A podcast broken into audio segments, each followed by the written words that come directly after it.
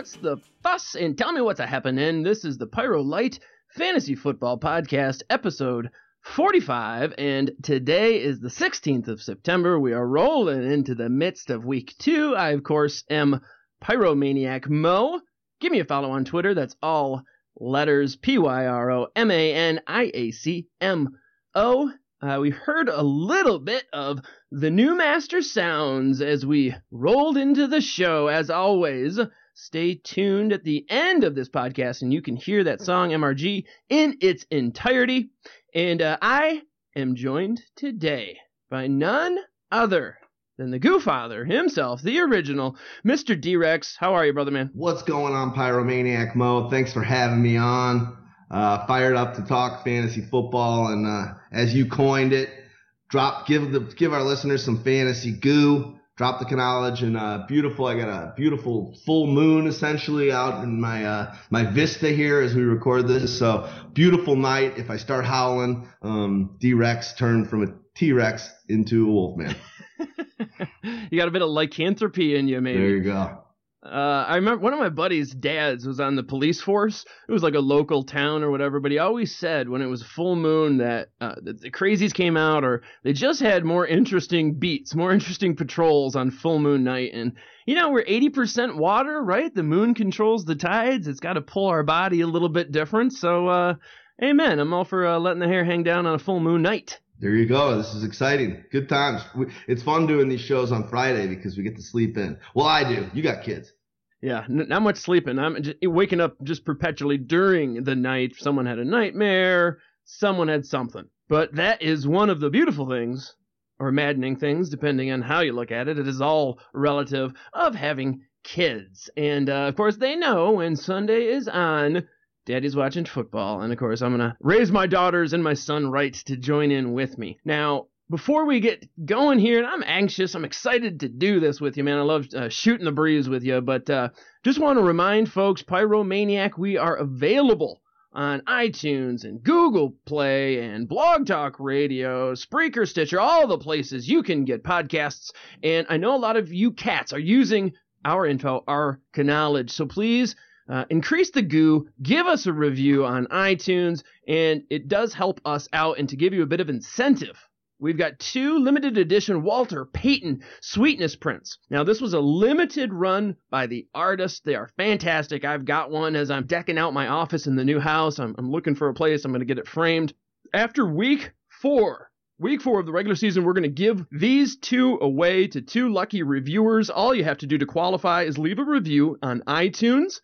Once you do, go ahead and grab the screen or a screen grab and email it to Mozambique at Pyromaniac. That is M O Z A M B I Q U E at pyromaniac.com. It's on my Twitter handle. Uh, my email is do me a favor in the subject line, just write review giveaway. Uh, I'll send you a confirmation email once you've sent it to me. We're going to announce the winner uh, November 7th, so that's right after week four. It's going to be about episode 48 of the Pyro Light, rolling into week five. Again, leave a review on iTunes. We've got two Walter Payton sweetness prints to give away for you if you leave a review. And D Rex, uh, You've seen them. I've got one. I got one from you. They are awesome, are they not? Yeah, you know, I worked with an awesome Chicago artist that's done work for Adidas. He did a campaign for the Adicolor, uh, and he did some work for me um, in some illustrations. And I had I engaged him and contracted him to do this poster. And I did it, one of the reasons why I did is obviously I'm a Chicago guy. Uh, Walter Payton Sweetness is one of my favorite players of all time.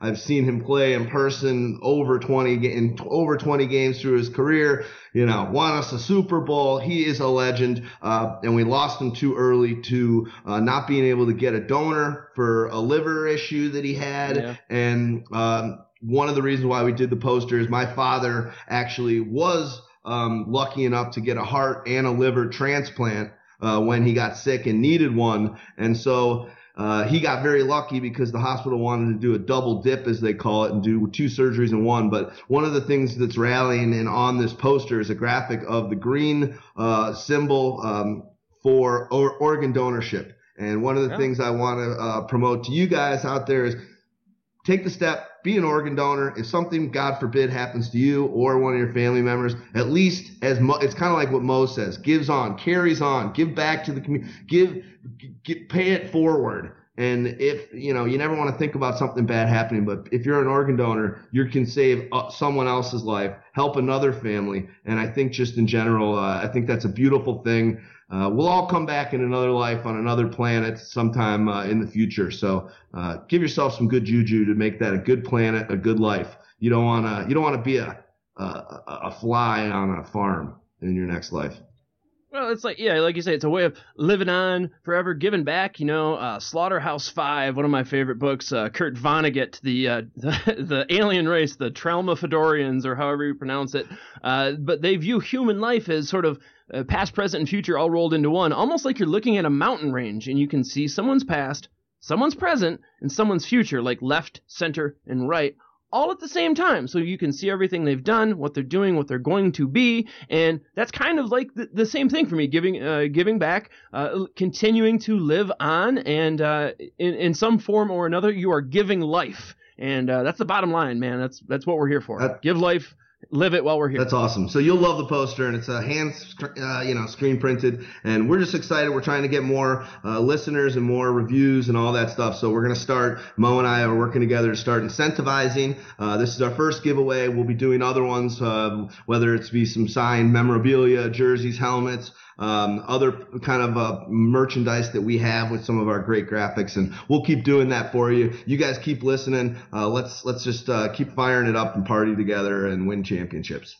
Yep, we'll take those reviews all the way up to the Thursday night of the Week Five game. Like I said, it's right around September seventh. Uh, we'll, we'll announce that, so I think it's September sixth. Is that Thursday? Uh, and, and give back to us now a couple things we're doing here on the light. We're trying to hone down the system. You know, we can get uh, talking and get going, so we're trying to hone it down a little bit. And we're also going to be doing some new stuff. I'm going to talk about it here in a little bit on Pyro, but on, on this podcast. One of the things I want to do, though, is sort of just track, uh, see how I'm doing on the picks, see how my guests are doing on the picks, what we offer you on the Pyro Light. So a bit of a look back really quickly. Um, FanDuel last week, if you're playing FanDuel, the perfect lineup was Andrew Luck, DeAngelo, and Spencer Ware, of course, the running backs. I picked Spencer for a uh, draft uh, waiver wire pickup. Cooks and Snead, Houdini was my guest last week. He picked Snead for a waiver wire pickup or a DFS play, I believe. So we were doing pretty good there. AJ Green, Jack Doyle, which low ownership there. Dan Bailey and the Vikings. That was a FanDuel perfect lineup. Here's one though. If you are a zero RB guy of the top five scoring running backs in week one, DeAngelo, Spencer Ware, CJ Anderson, Riddick, Hyde, none were in the top nine by salary. So it just shows, uh, you know, zero RB, you can get it done with other guys, and that's what happened last week. So a look back as to who I picked, streamers, uh, quarterback. Availability 61% Stafford last week. He was the fourth highest quarterback, 26.1. Since then, the most added quarterback on NFL fantasy. Who was my running back waiver wire pickup? Uh, only 25% ownership last week. Spencer Ware, he was running back two with 39.9. Now, no surprise, he was the most added running back. And man, I was three for three. My guy was Fuller, 90% availability. He was the most added wide receiver. He was the eighth wide receiver last week, 21.7. I had a heck of a week on streamers and waiver wires. Now, I'll, I'm going to be honest, all the way through week uh, through week 17, I'm going to tell you what I picked. I did pick Jesse James. You know, he was tight end uh, 15, 8.1. I mean, the guy scores, gets in a touchdown, he would have been in top six. Uh, he was at 96% availability. So really, I thought I'd had a heck of a week for the streamers. DFS, uh, we did okay. Houdini nailed it with Carr and Snead. Great job there by Houdini. Uh, I didn't do so well with Dak.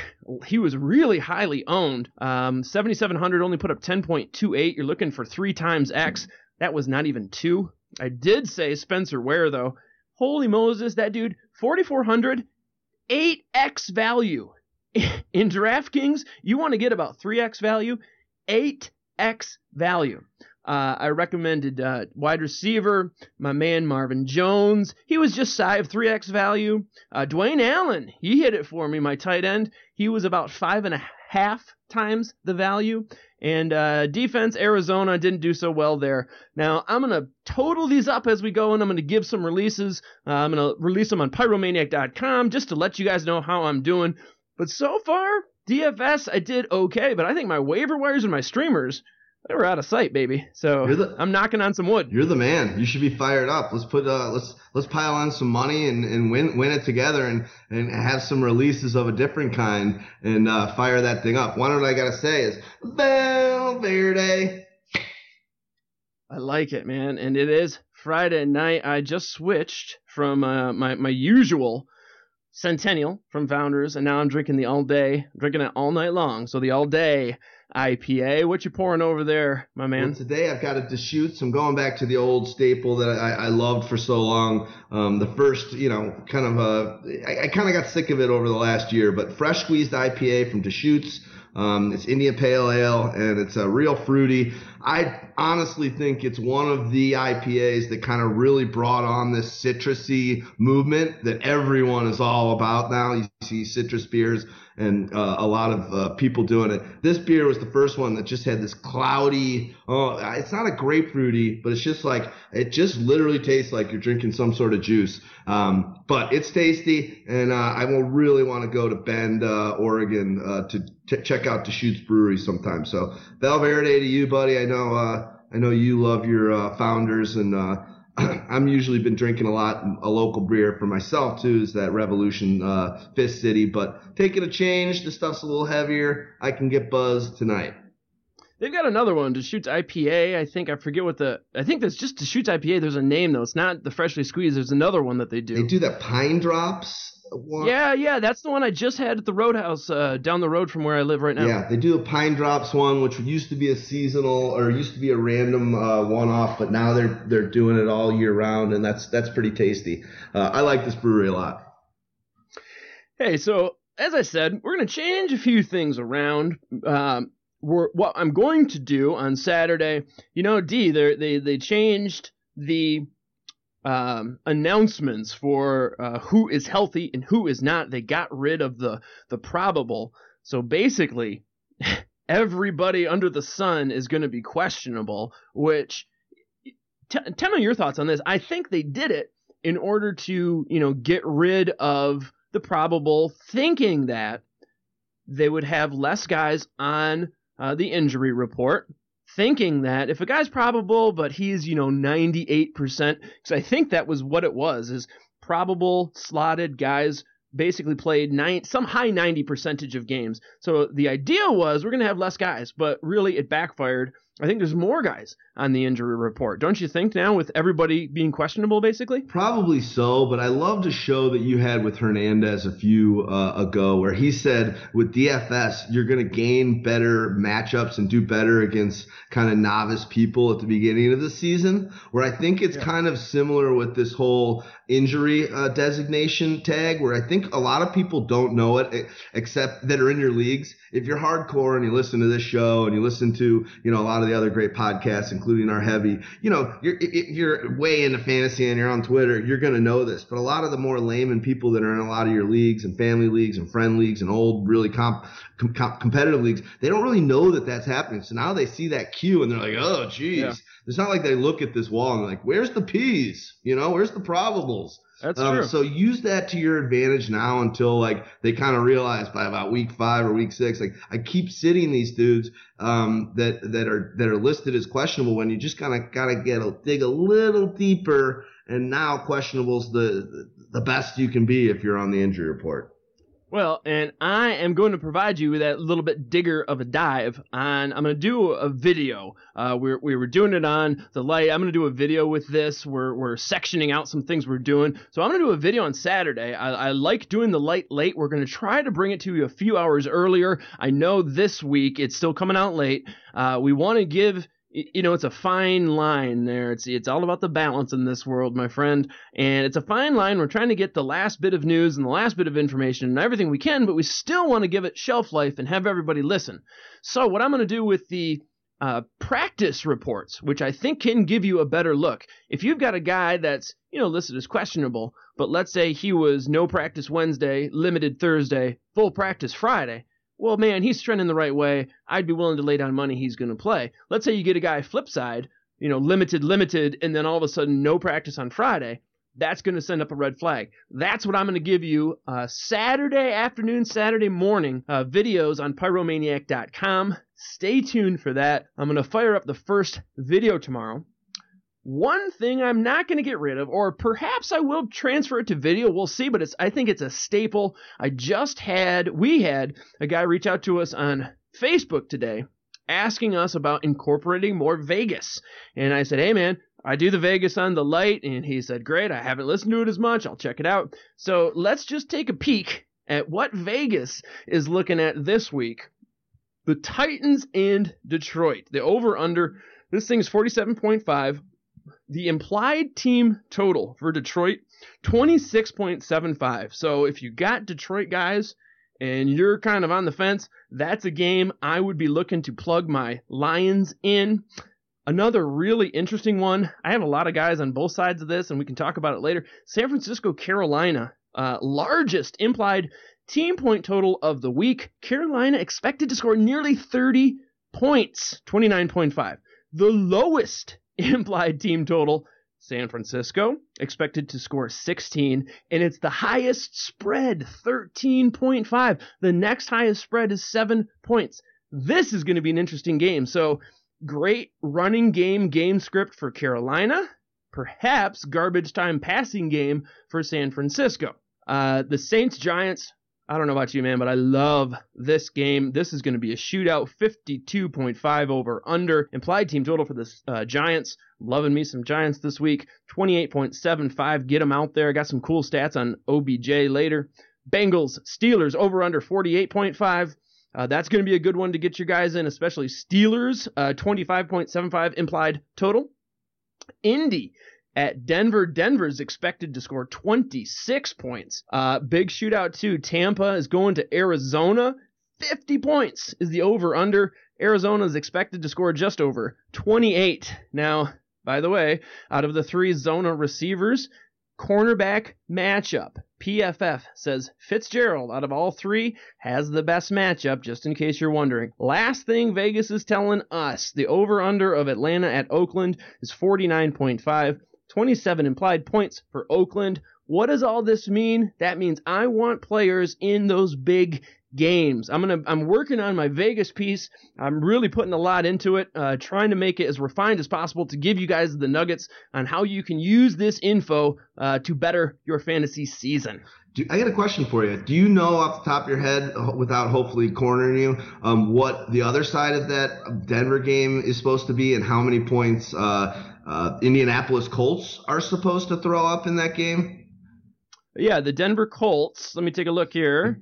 Uh, depending on how fast. No, I, I and, and, I can and I can just give a little background because right now the Broncos, yeah. if they're supposed to score so many points, the Broncos didn't have a great week for against the quarterback in Week One. Uh, with with you know with Cam and Cam didn't even have a great game. You know they're basically in the 24th zone right now uh, in allowed points against quarterbacks. I know it's just one game, but you know, Cam had a bad game, and they're playing against Andrew Luck. I'm, I, I think Luck is going to do just fine. I'm not worried about the Colts this week like everyone else is. Uh, I think they're still going to be able to score.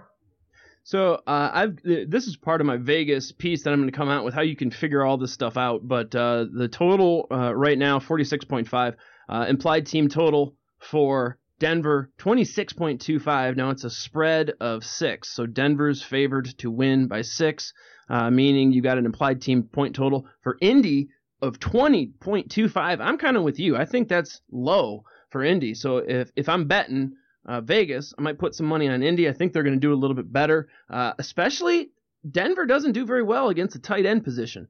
Uh, so I, I, like Indy there. And again, that's a good game to get guys in. Uh, once again, my Vegas piece, I think, will shed some light on this, but I just think this is a really underused thing. Not a lot of fantasy guys. My God, you got people talking about and I do it too, but uh, wind direction. If the wind speed is over 15 uh, miles per hour, it's often dangerous. If you have a West Coast team playing in the East Coast at one o'clock, they only win uh, one out of every three in all the, and that's an actual fact uh, from 2012. But the Vegas, this can really shed some good light if you know how to look at it. Shed some good light on fantasy. You know the old adage, put your money where your mouth is? Vegas is putting a lot of money in uh, either their mouths or a lot of mouths. So they're putting, they're thinking of all the minutia, all the detail, everything, like you said, even the wind, even the, the, the, the how well the, the grass is managed and manicured. Every little minutia that you could ever imagine for a thousand uh, uh, years is is thought of by these guys because there's so much money on the line. Use that to your advantage. Uh, use that to help you win. Yeah. So bottom line, those big games there that I mentioned, uh, Detroit. Uh, you know, um, you might want to get some action there. Carolina, certainly the Giants and the Saints. So Denver is a big one. The Arizona one, Oakland. Those are all great teams. If you're thinking about a guy and another guy, and one of them is in one of those big games, that's the way I'm going to lean. Awesome. Now, before we get to our streamers, going to take a pause and pay the bills, but want to remind Pyromaniacs out there we're ramping up the content. We got new weekly pieces coming out this season, including off the top of our heads, the injury report, weekly matchups, plus the articles and charts you know and love, targets, touches, and looks, Pyro Power rankings, weekly pickups, and so much more that we're cranking out. Uh, I'm going to be doing some of the videos, as I just mentioned. Plus, we have a ton of great new writers in the mix.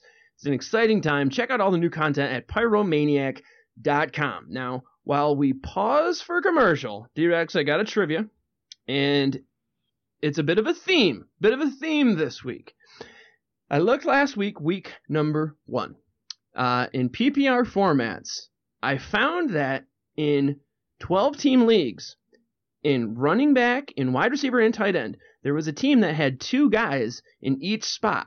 So let's just start off with running backs. So week one, PPR running backs, PPR formats, I should say. This team, there was one team that had two running back number ones. So, in other words, they had two running backs that scored in the top 12 in PPR scoring. What team had two running backs that scored in the top 12 in PPR? You think about that while you listen to this. We'll be right back.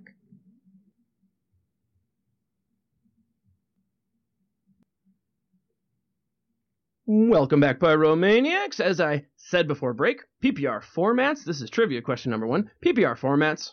There was a team last week that had two running backs that scored in the top 12. Can you tell me which team had two running backs, PPR, that scored in the top 12 week number one? I think I've got this, but I could be wrong. I do. I think it's Detroit Lions. I think it's what? I think it's your boys. Um, uh, Abdullah definitely. I was surprised that to see him top ten, and I know that Riddick had a nice game too. So something tells me in that PPR format that Riddick was able to sneak into that top twelve zone. Well done. I thought that might throw you off. Indeed, it was the Lions. The PPR, of course, Riddick, he, uh, 27.8. He was the fourth best in uh, Pyro standards or Pyro PPR scoring. Uh, Ameer Abdullah was the seventh best with 23 points. Uh, pa- I'm gonna pause while I do my my white man. I'm celebrating Motown dance. can I can I be honest with you? I, I apologize to you and some. We do our collective, our tiers throughout the whole off season for our awesome draft kit. And Mo, you know, is a, is a contributor to our collective and does his t- round of tiers for each draft kit we release. And there was a, a couple times throughout there, I was like, dude, you're too high on these guys. And, and we don't do a PPR, but Mo, you are so right on about a couple of these PPR guys that you love. And, uh, Riddick, you've got strong Riddick love going back years.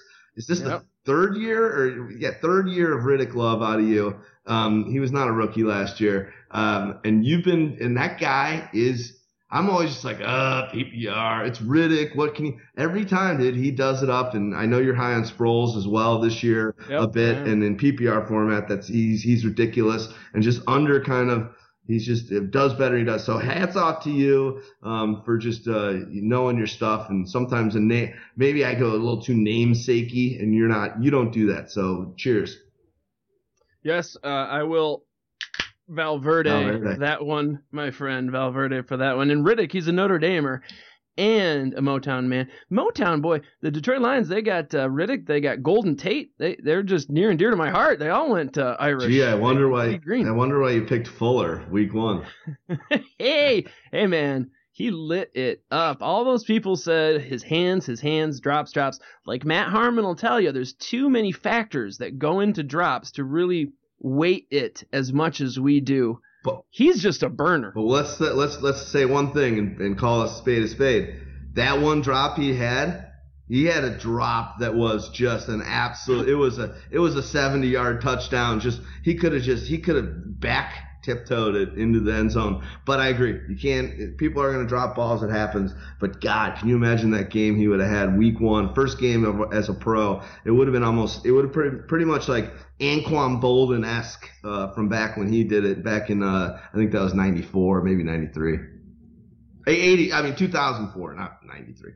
Yeah, but Houston, super exciting this year. I uh, can't wait to see what they're going to do with Bill O'Brien putting the pedal down there.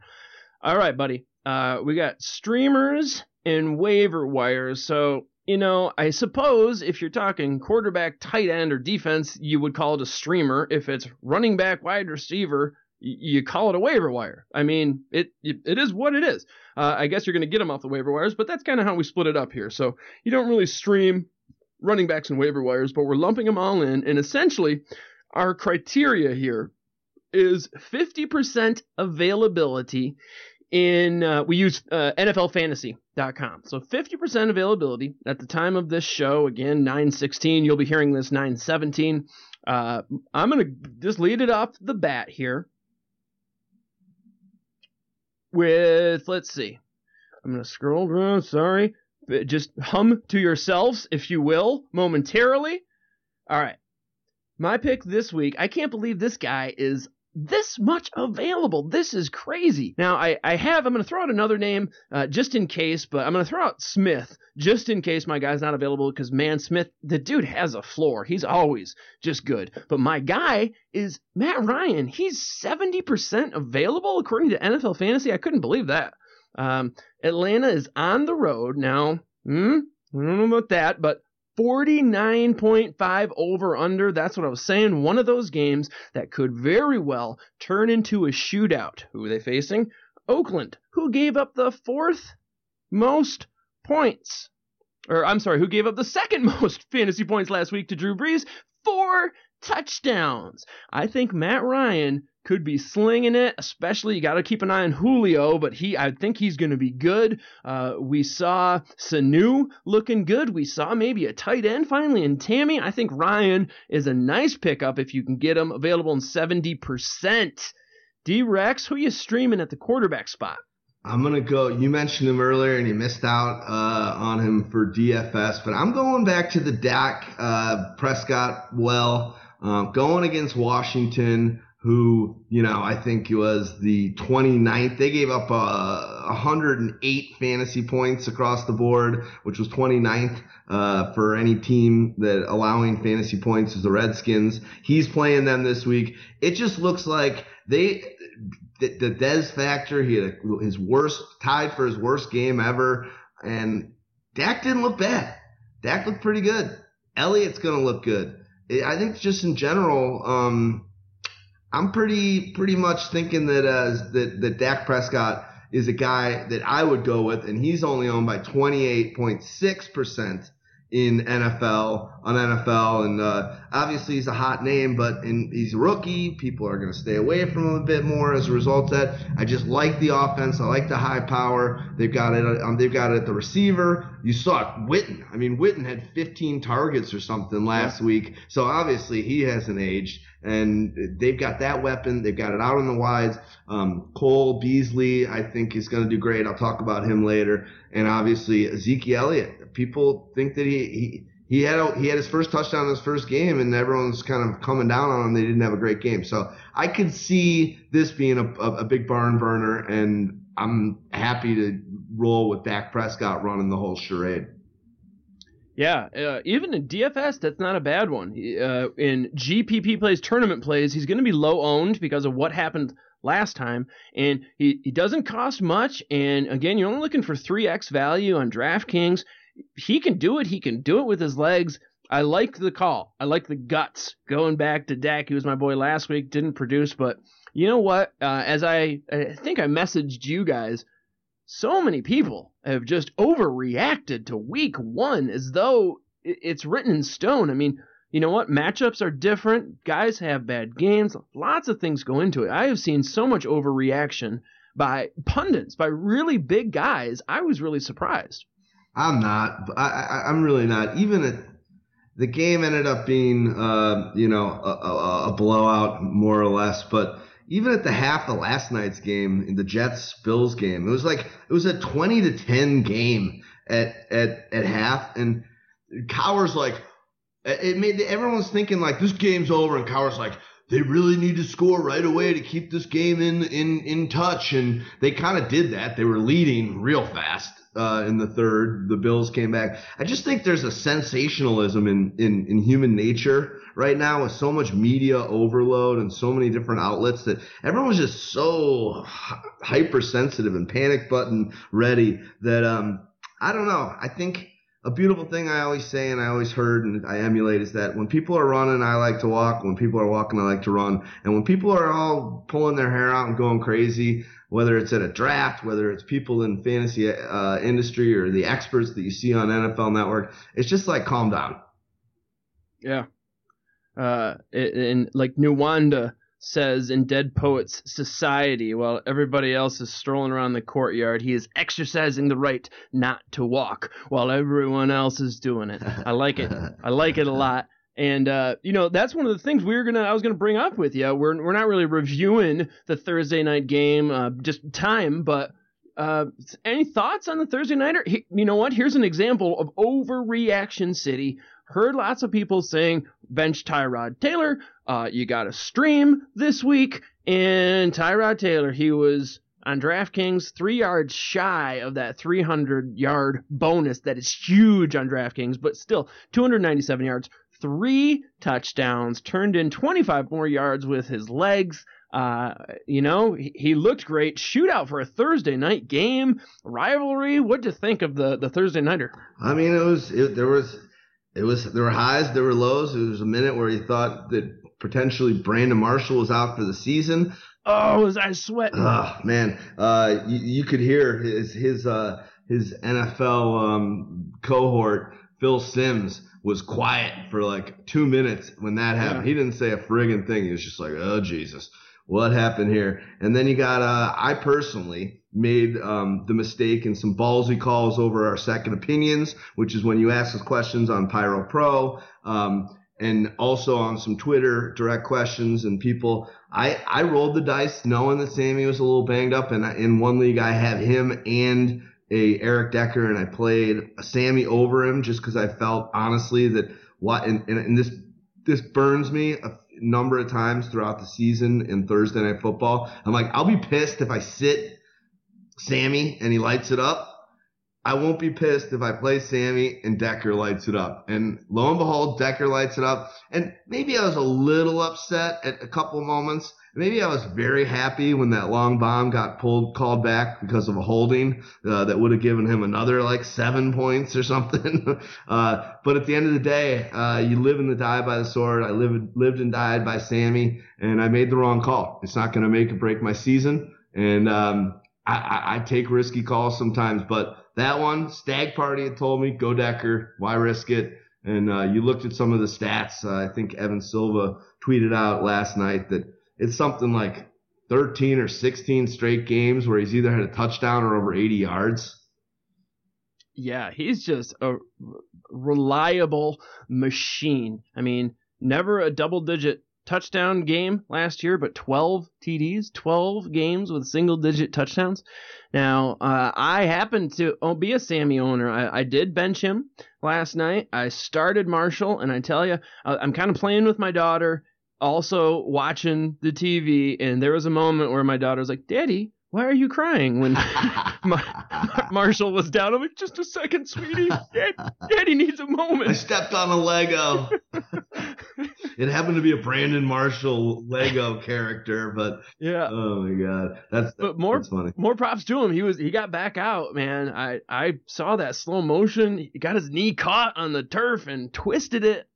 Did not look good, but uh, he's a man. He's a machine. Got back out there. But you know, Fitzpatrick had a great game, 374 yards.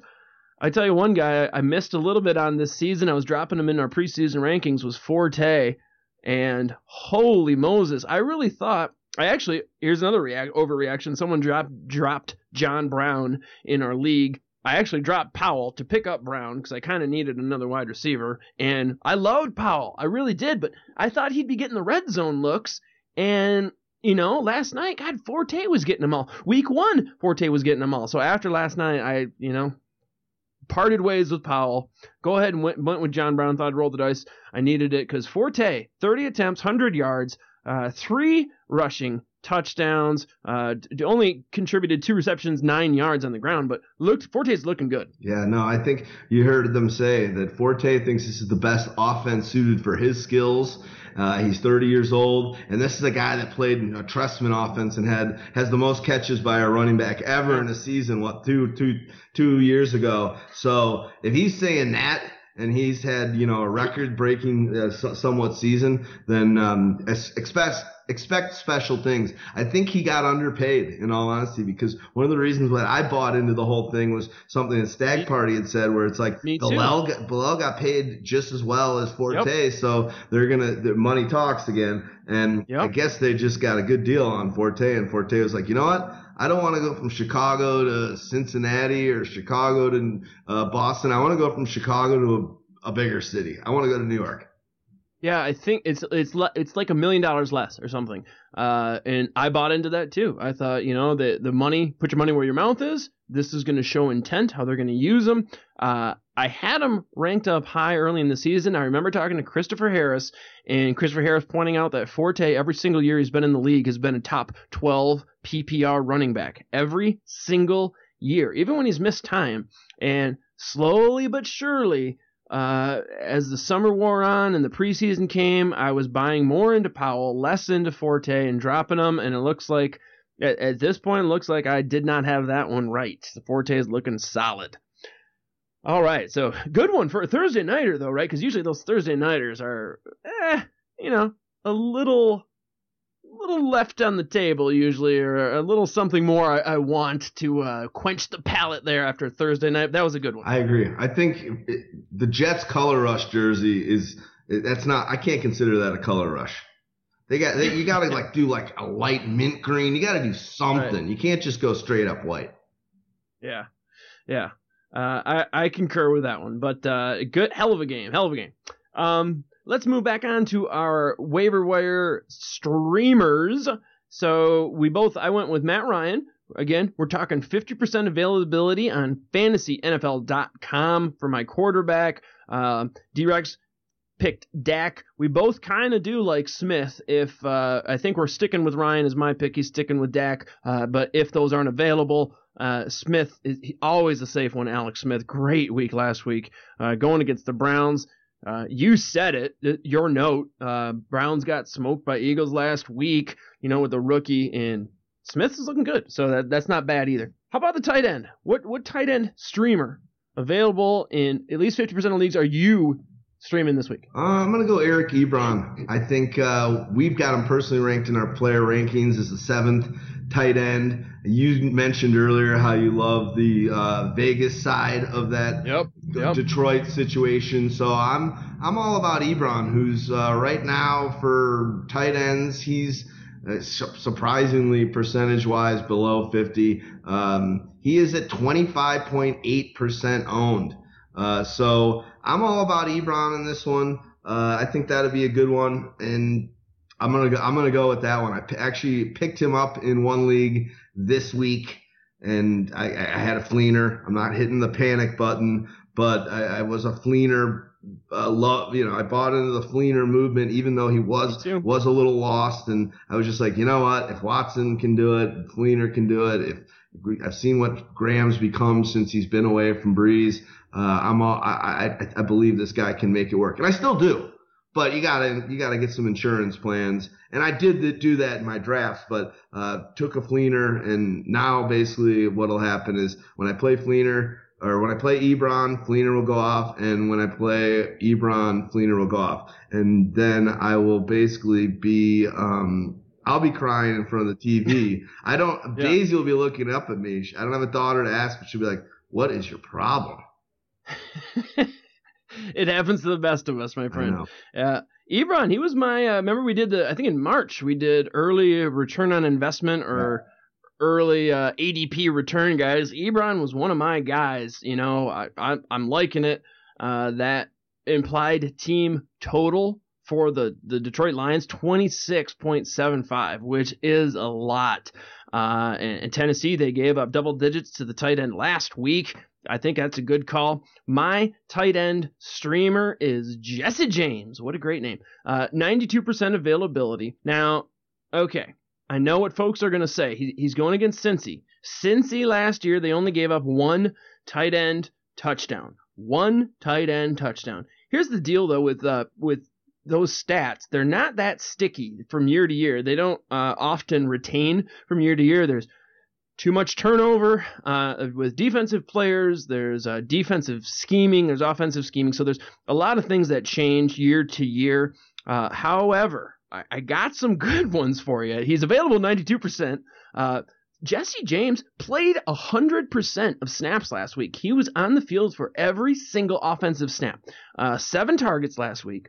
Now, last year, as I said, the Bengals were tough against the tight end. However, the Bengals allowed the tight end position to rack up double digit catches in only two games last year. So only two tight ends actually caught double digit catches last year, two games.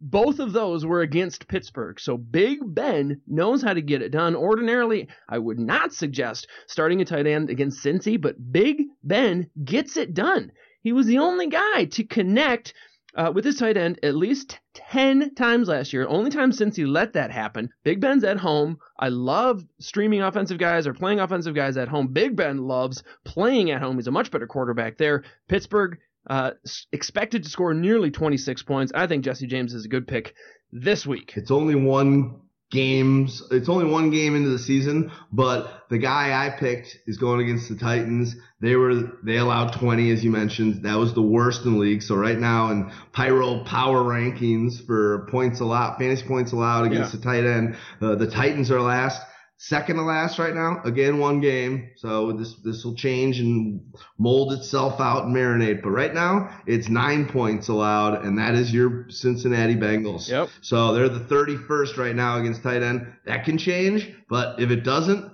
you're you got a great call in your hands. And I think the one thing I'll say about Jesse James, other than I, that's an amazing stat that he played every every down. Um, the eye test he passed. I, I, said on the heavy earlier that it looked like every time he made a catch, it was like, whoa, glad I caught that. But at the same time, it also looked like he, he was the only one that didn't believe fully in him.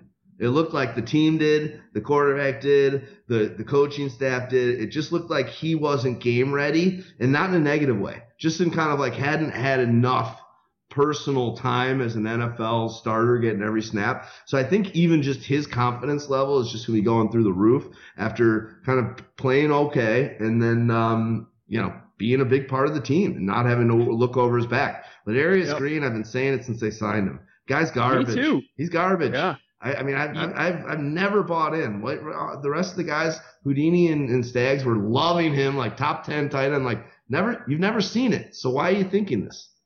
You and I were both in the same mindset with that. I remember we did our um, political debate yeah. when uh, I, I, channeled my inner uh, Martin Luther King, and, and, you were doing your. Uh, uh, who? Oh my God! Yes. Let's not mention his uh, name. No kidding. No kidding. Uh, but we did the political debate, and even then, I was. both of us were anti Green going to Pittsburgh, and lo and behold, Jesse James rises. And how can you not hit that man? Six foot seven. How can you not hit him in the end zone? I mean, good God! If we could have came across the aisle and, and, and, and gotten rid of bipartisanship for, for someone, it means it, there's something there in that debate, and that's Ladarius Green. So Jesse James, I like him. I think uh, I'm excited to see what he can do. The more and more he plays, the more confidence he gets, and he's not dropping balls. He doesn't have that body that, that Miller had, but uh, again, you just no one can extend a play and bullet something in a, in a zero space window like Big Ben. And I would play him in tournaments. I think it's a sneaky stat. A lot of people are going to see uh, how good since he was against the tight end last year, only one touchdown. But if you look a little further, like I said, only two games did somebody have double digit catches, and that was both against Pittsburgh. So Big Ben he can find those pockets. Uh, Haley can get it done. He's a great offensive mind. He, he done it. He's done it before. He knows where those weak spots are on the defense. He knows them well. I think it's a good call. I, one thing I want to say about Haley, it looked like Haley was wearing some like orange skin toner, kind of like DT does. Uh, he had some tangerine skin going. I was looking at him uh, talking to Ben on the on the sideline. There was something weird was going on there. I don't know what's going on. He kind of had an oompa loompa uh, aspect to him too many too many carrots in his diet, or a uh, what's the the crispy Kentucky Fried uh, the the crispy colonel. Yeah, George Hamilton, the lawyer from uh, Godfather Three. Boy, did they miss uh, Robert Duvall in that one. Goodness gracious.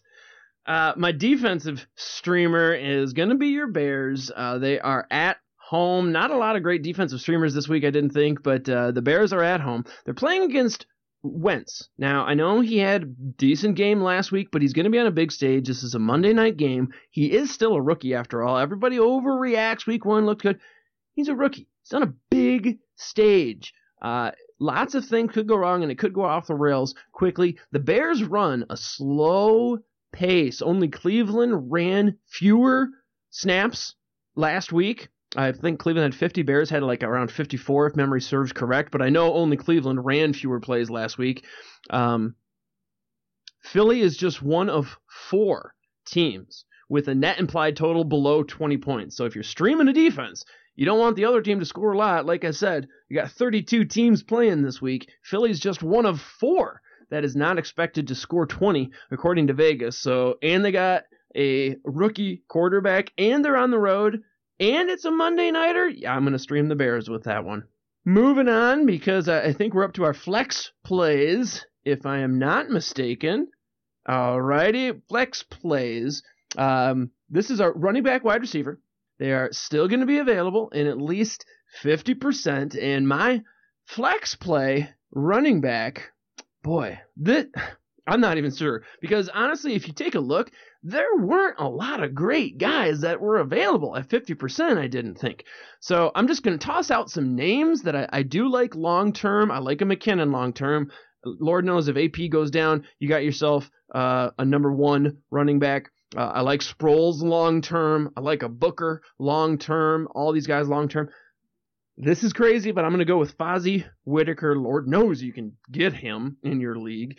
Uh, he's certainly a guy you can plug in and play. But here's the thing Carolina, they've got an implied team total of 29.5. San Francisco has the lowest implied team total of 16. And this is the largest spread of the week. Once again, it's 13.5. If the game script goes accordingly, Carolina is going to get up. Once they're up, they're going to run. And if they get up by enough, I mean, Lord knows Jonathan Stewart has injury problems. Uh, they might just save a little bit of Cam, not risk him. I could see them if they get up by enough against a bad San Francisco team. I could see him giving it to Whittaker. He is uh, he's going to be a sneaky call. It's a bit of a bit of a long shot here, but again, what this is the perfect scenario for a running back in a huge spread on a team that's expected to score a ton of points against a team that's not expected to score very many points. I think they're going to run, and if they get it by enough, they're going to run with their number two running back, Fozzy Whittaker. He is indeed the number two, not Cameron Artis Payne. Uh, I think Fozzy could be sneaky, and if he gets in the end zone, boom, you are happy. Who are you liking this week at a uh, flex play running back, sir? I mean, is this a flex play? Is this a is this a, a pickup? I, I yeah, I'm I'm sorry. I guess it's a yeah a pickup guy that you would that somebody that's available in 50% of leagues that you would pick up this week. That I would, that I would pick up and, and, and potentially insert and, and, and feel good about moving forward. Um, see, I left it kind of gray because that's why I named McKinnon, Sproles, and Booker because all of those guys I would pick up long term. Don't think I would necessarily play them this week. Yeah. But if you're looking for a guy to pick up and plug in and play, I honestly think I would roll the dice with Whittaker. So yeah, I'm gonna leave it. However you want to take this and run with it, you go with yeah, it. Yeah, no, I think as as far as a, uh, a a low down flex play, I think you saw the the one from last week that isn't a pickup, but uh, Snead come through big time. Uh, another guy that I think um, that, that I like as well for, for this is a, a Cole Beasley. You know, Beasley, it goes back to that other game um, that I spoke of earlier against the, the Redskins, where Beasley's certainly, a, he's only owned in, you know, 5% from our pickups piece on Pyromaniac, 5% of CBS leagues. And this is a guy that, um, you know, he caught eight passes last week. And he, this, we know that rookie quarterbacks like to dump it down. That's why, as far as targets goes, you know, Witten got so many.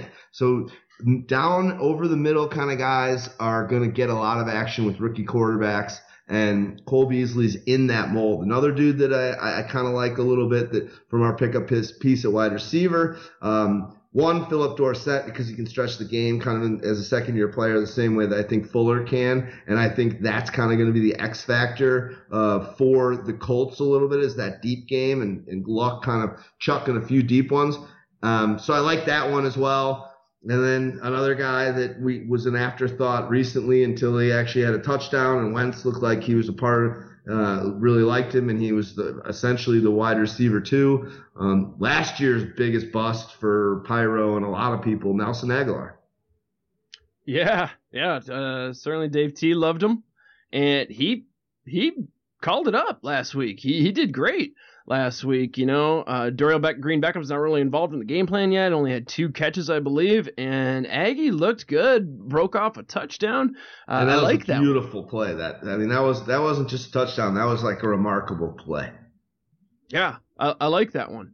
Uh, I got a few more to throw out, and then I, I see that you threw down some waiver wire pickups that I, I kind of, or I'm sorry, flex plays, some guys that you would actually plug in and play. So um, let me just toss out a couple other guys that are have high availability here. Um, I, I think Sharpe, he's available 86%. Uh, wide receiver, of course, Tennessee. Long term play. He's going to be the wide receiver one in Tennessee. Uh, Mariota this week, going to have to sling it against Detroit. Tennessee, uh, one of three teams picked by Vegas. Not expected to win seven games this season, so you know they're going to have to sling it. And again, I like him long term. Uh, this week, if I'm going to start or pick up a wide receiver and plug him in, I think I'm going to pick up Mike Wallace. He's available in 54% of leagues. PFF has Haden, the, the, the Haden, whatever you want to call him, the Iron Haden. Uh, there's all these great nicknames for him, but uh, Haden, according to PFF, is probably going to be on Steve Smith. Uh, so that leaves Jamar Taylor from Cleveland, who is likely going to be on Mike Wallace, according to PFF. Taylor is subpar.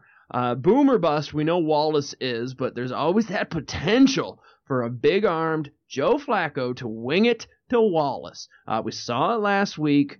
Uh, Cleveland gave up the eighth most fantasy points last week, gave up two passing touchdowns. Um, it, they even uh, Wallace was even used in the rushing game a little bit last week. He had over 100 all purpose yards. And, you know, that, boy, Flacco to Wallace, 66 yard bomb. Uh, man, Minnesota, the fans in Minnesota who had Wallace last year were probably just you know, shaking their head at if only Teddy could have muscled it out there a little bit more. Uh, that could have been had, but that was nice. And Wallace, he can win you a week if he strikes. Boomer bust play there. Yeah, if you're in long touchdown leagues, Wallace is definitely interesting after week one. Uh, hopefully, he can turn it around and, and do it for for the Ravens uh, and earn some of that money he's made over the last five seasons with the team that's not paying him.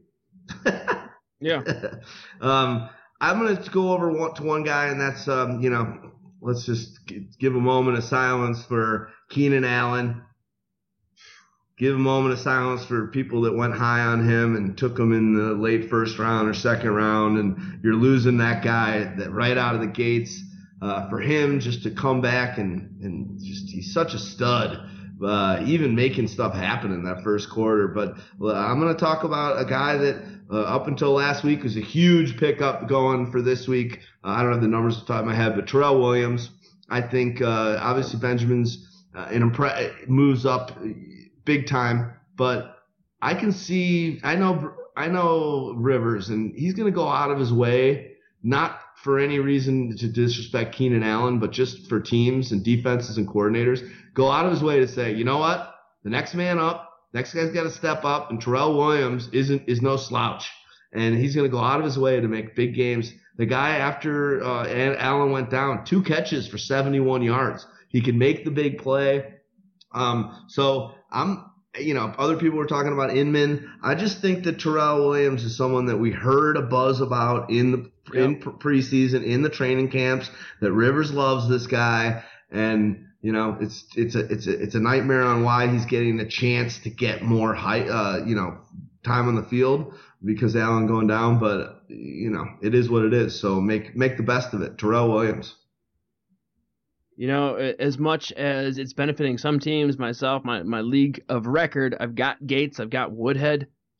Good things there, but it, poor, poor guy. Uh, I feel for him, you know, was doing so well last year, then he had that bad injury, and then comes back. Keenan Allen, just it's a that's a bummer for him. So uh, I hope he just keeps his nose to the grindstone, and this is just uh, something he can tape up on his uh, locker room and use as motivation, you know, another injury for this guy, and come back uh, stronger and better than ever. Before we roll on and uh, keep talking fantasy for week two with the Pyro Light Fantasy Football podcast. Again, this is Pyromaniac Mo. Follow me on Twitter at Pyromaniac Mo. All letters. I am with uh, D Rex. You can follow him and the rest of the crew from Pyro at uh, P Y R O M A N, the number one, A C. Now, in order to dominate your league, ladies and gentlemen, become a Pyro Pro. You can join for a week, a month, or a full year. You get tons of news feeds, rankings, which include the incredible Heat Index, uh, access to the resource toolbox, of course, access to the Pyro Mindshare as you get to ask us questions in the second opinions. Uh, I mentioned the news feeds. We're really starting to ramp that up. Uh, so go get uh, a Pyro Pro subscription information is available at pyromaniac.com. D-Rex, just tell the folks a little bit about the heat index real quick. It's an amazing thing. We brought on uh, some uh, this this fellow, the Archer, uh, and one of our first goals when we brought him on, me, him, and Stags were like, you know what? We really want to own. Uh, and you were a part of that initial discussion as well, um, and had some amazing. You, you delivered like the 16 page manifesto yeah. of just wow we're like this would be great if we could do all of this but it won't make it'll be hard to understand. It'll be badass but um, yeah so that was incredible. And we ended up using a lot of your vegas implied point total. And essentially what it is is there's a number of seven different six different elements that make up this score. And uh, it's we're using this this year for our player rankings. And um, we're really we're really excited about it. You know it's it's one of those things where it's it's it's a preformed model based on projections, based on strength of schedule. We have a great element that I love that's uh, for it's it's the hard element that we're calling it because you know here at Pyro we're the only fantasy football with a soul. So the you know the we wanted to make sure that there was a human element to it, which I think in a lot of these kind of pre um, described kind of ranking systems and models and projection models that's kind of siphoned out um, so we, it, it, it's great that we did it. And we actually have this piece that's on the website right now, pyromaniac.com, that's called, um, you know, the Pyro Heat Index, and it's an introduction to the future of fantasy football player rankings by Pyromaniac. But it's basically six different criteria: Archer, uh, his uh, projection almanac, strength of schedule, weekly implied point total, week over and under spread, which are both of those Vegas elements, workload multiplier, how much is this guy playing, how many snaps, that pyro human element, and all those weight, weighted averages of those components equal the pyro heat index. And it's, it's really awesome. It's something that we're tweaking the dials on. We need a few weeks uh, to really let it kind of mature and see what these defenses are like for strength of schedule, see how, you know, the, the, the different individual elements uh, get weighted. Um, so it's our first year. You know, we think some of the most successful people in the industry, uh, Paulson and some of these people have their model that they just do their projections and they don't hand do their rankings every week. And that's something that we've done since we started. And we're really excited for it. Archer is awesome. He studied and currently studies um, these kind of models for logistics companies in school. Um, so he really brings this analytical level of just very smart. And we know that Stag Party's got that. He's he's he's as close as it gets to um, a genius, and I don't use that word lightly, uh, as we have around here and as people I've met. Uh, so when those two guys combined forces, they bounced ideas off me, you included. We brought you in the mix a number of times, and we just kind of slowly over the course of about five months came to the heat index and we're really excited about it. So uh, it needs to take shape. It needs to mature a little bit. Uh, and we're going to keep tweaking the dials and keep figuring it out to make this, uh, you know, one of those, uh, it's going to help. It's going to be the model uh, for us uh, in the algorithm, so to speak, for us. to be the player rankings model in, in the future for Pyromaniac. So super fired up and the Archer, hats off to you doing a great job and Stag Party as well. And all the stuff that you've contributed to that as well. And we need, we're keeping, we're still working on it with our developers. We're making it more visual. It's still kind of, we're tweaking the way we um, explain it and we show it on the website. So a lot of things are happening for Pyro Pros right now. Um, that you're going to be seeing over the coming weeks that I'm looking at on the staging servers right now that we're going to be releasing. A lot of features, a lot of elements for player rankings. Uh, there's gonna you're gonna be able to customize your uh, dashboard timeline. That's all Pyro Pro stuff. But the heat index, can you dig it? It's gonna be it's super dope. We're fired up about it. Yeah, the cool thing is, like you say, it does get better every week, so we can actually uh, see what our predictions were, go back and see what actually happened, and then tweak the the weights of everything, how much everything gets weighted, and then you can dial it in to uh, when you're looking back through the rear view, adjust your settings, get your past predictions to look more like what actually happened. Thus, your future predictions become more and more accurate with each week that passes. As we gain more info, we become more accurate. It is out of sight. Uh, it is one of the best things, and it is a, one of the many reasons to become a Pyro Pro. Well, the one thing that we did when we kind of finalized and we said, you know what? This is the Pyro Heat Index you at your be at your uh, urging and and and I think you helped uh, the Archer a bit with it. We went back and tested this against yeah. the previous three years of fantasy football and just made sure that our numbers match up with what actually has happened. There's there's real world scenarios that we can put this model to. Did it match up? Or was all of a sudden our model was Antonio Brown not our number one guy and he was our 50th right. guy? If that's the case, we need to tweak the dials on this. So that was pretty amazing to go through it as more of a heart guy. And I'm not like this analytical process dude. And to have you guys who are these fantasy football and just in general kind of stat geeks and just these, these, these number hungry fellas to be a part of that experience where you guys came up with it and see how you tested the model and all the things that it, the regiment that it went through to, to finally become our first version of it, which was released for last week. It was it was an awesome experience. It was it was really really really cool. So it's gonna be great. We'll keep on we'll keep on uh, massaging this thing until it's um, the best. And I already think it's day one a great thing. Yep, the heat index is what we generate our rankings with. This is available to Pyro Pro members. As I said, you get all kinds of other stuff with the resource toolbox. Uh, ask us second opinions. We answer every single question. We're hiring new guys to do news feeds, give you the fantasy goo. Uh, it's fantastic. All the info you need to become Pyro Pro is available at pyromaniac.com. Now, before I roll on, you got one more tidbit. One little tidbit is you can see the heat index in action on our player rankings, even if you're not a Pyro Pro. But really, right now we're only showing five uh, player players in the player ranking for free. I'm actually that's going to become ten players. So we're going to give away for even if you know if you if you're not a Pyro Pro, can't afford it, you don't think it's worth it, whatever. You can still see our for quarterback, running back, wide receiver, tight end. You'll be able to see our top ten players at each position. So you'll be able to see the heat index in action currently by not being a Pyro Pro. But hopefully, when you see that and see all the goo that we've got there on those player rankings, and that's just one cog in the Pyro wheel, um, it'll incentivize you and you'll be like, wow, this is sick. If I can see 85 wide receivers and have all this information. Uh, so that, that, that's it. So you can get a taste of it, um, without pain. And, um, I want you to do so.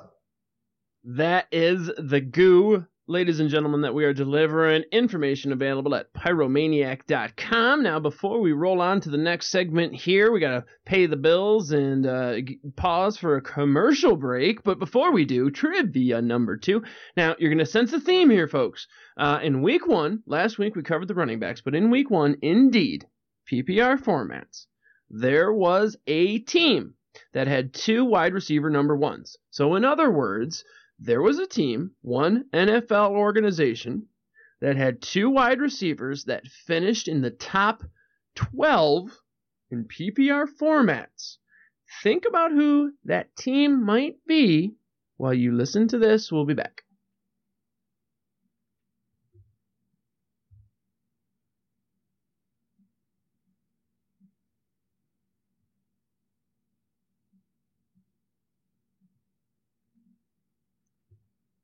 All right, ladies and gentlemen, thanks for sticking with us. This is the Pyro Light Fantasy Football Podcast. I am Pyromaniac Mo, and with D Rex, and we've got trivia question number two. As I said before the break, there was one team last week, week number one, 2016 season, in PPR formats. This team had two wide receivers that finished in the top 12. Can you name that team, D Rex? I, I think I'm going to botch this, but I'm going to go with Chicago Bears. Twas not the Chicago Bears. It was indeed the New Orleans Saints. Ah, Schneed. Schneed. Brand, yep, Brandin Cooks was second, of course, with 33.4. And Willie Snead, who, again, Houdini called, uh, was fourth with 22.4. Houdini called Snead last week on this show. Uh, so bad boy. I should have just. Why wouldn't I have thought of who was number wide receiver number one? Yeah. Brandin Cooks. Okay, there was an, another awesome one. Uh, uh, amen. One for two. Yeah, I don't know why I thought the royal PPR aspect was going to bring it into the mix. So you got me. Well, uh, you can save face because we have one more trivia question coming up. But uh, before we get there, we got the DFS segment. Uh, do yourself a favor, folks. Go back and listen to the TJ Hernandez episode. We talked. Uh, D- I talked to him a couple times actually. We talked. Um, uh, fantasy football 10s, and then we talked DFS. That was a fantastic episode. I'm going to use uh, some of that knowledge. I'm going to um, come out with uh, some streaming pieces here soon, uh, talking DFS, how to pick up some guys. We have the daily do's and don'ts on our website right now. So you can go check out the daily do's and don'ts on pyromaniac.com. You're going to see all of our week two daily plays for DFS. Uh, it's a fantastic piece that we are going to be doing week in and week out. Now, I'm going to start this off with a quarterback. Now, my quarterback call is dun, dun, dun, Mr. Manning. Mr. Manning, of course, is uh, Eli Peyton, as we know, is doing some fishing on Sundays or uh, uh, sitting in his bathrobe, uh, cutting out some coupons and going to the store. But uh, Mr. Eli Manning, he is 7,600 on DraftKings, 8,100 on FanDuel.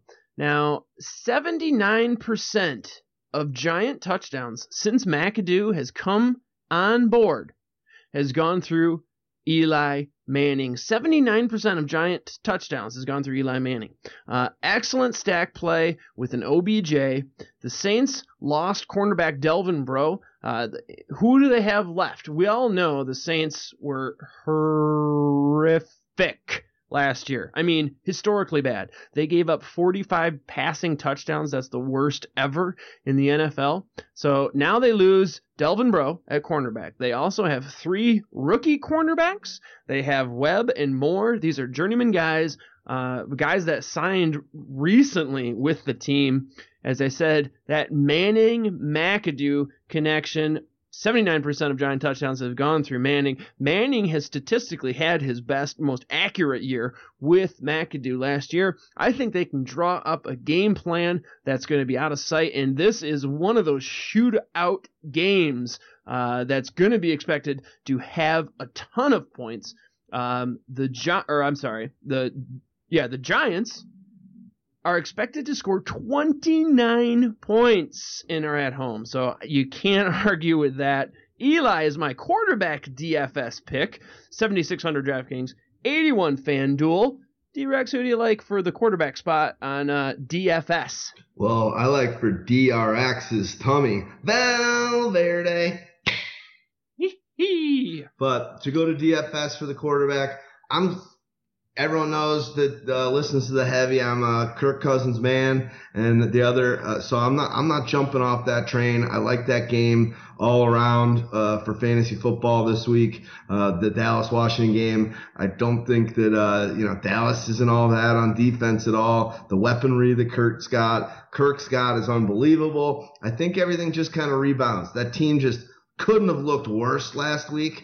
I think they just were a little shell shocked. They were a little overwhelmed and uh, just everything about that game. Just watching Gruden and Gruden and watching uh, just the penalties.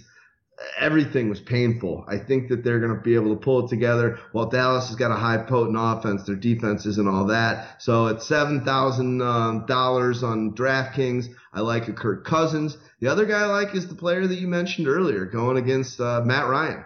I like Matt Ryan. He's got 6,800 bucks on DraftKings, and he's going against Oakland, another game I think that could have a lot of uh, points in it. Uh, he's, the, the, you know, they're just not. They're ranked 31st.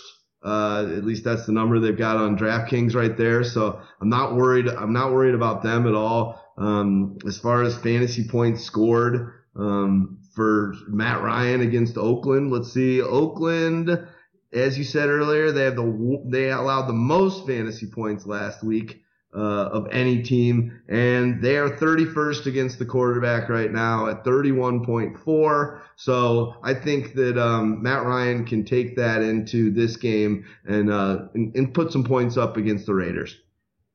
Yeah, 48 uh, over under there, Atlanta and Oakland, and you, you know I've got I, you probably do too. I know he was one of your favorite guys, Cousins on a, a lot of my teams, uh, my my league of record. I'm starting them, and you know I heard a ton of people saying to stream Tyrod or uh, drop Tyrod or at least bench him and stream. Heard the same thing about Cousins. It's been week one, and you know what? He had what 329 yards last week. He just didn't really get it done on the touchdowns, but you know, last time he played Dallas uh, wasn't a shootout in yards, but he did throw 300, or I'm sorry, he did throw three touchdowns. Uh, don't overreact. So many people are overreacting, and I think Cousins is going to be just fine. Um, I think it's a good call. I'm on board. I agree. I think uh, he missed a lot of throws.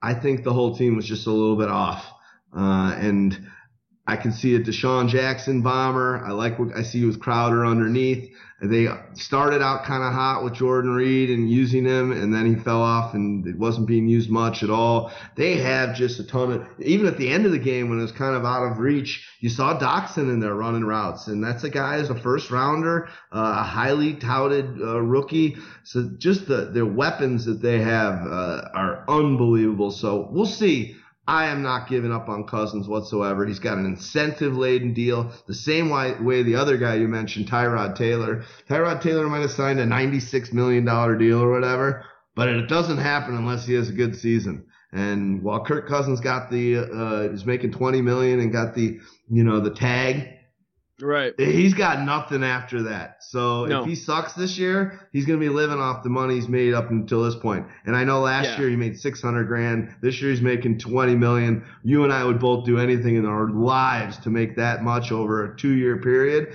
But at the end of the day, that's not the way he's thinking. He's gonna he's gonna be ready to perform. They've got the right system. They've got the right uh, talent and tools around him. I'm a, if people are jumping off the Kirk Cousins and willing to give him away for free, and on a lot of teams he's a backup, go get it. Get there, turn turn that uh, water into wine.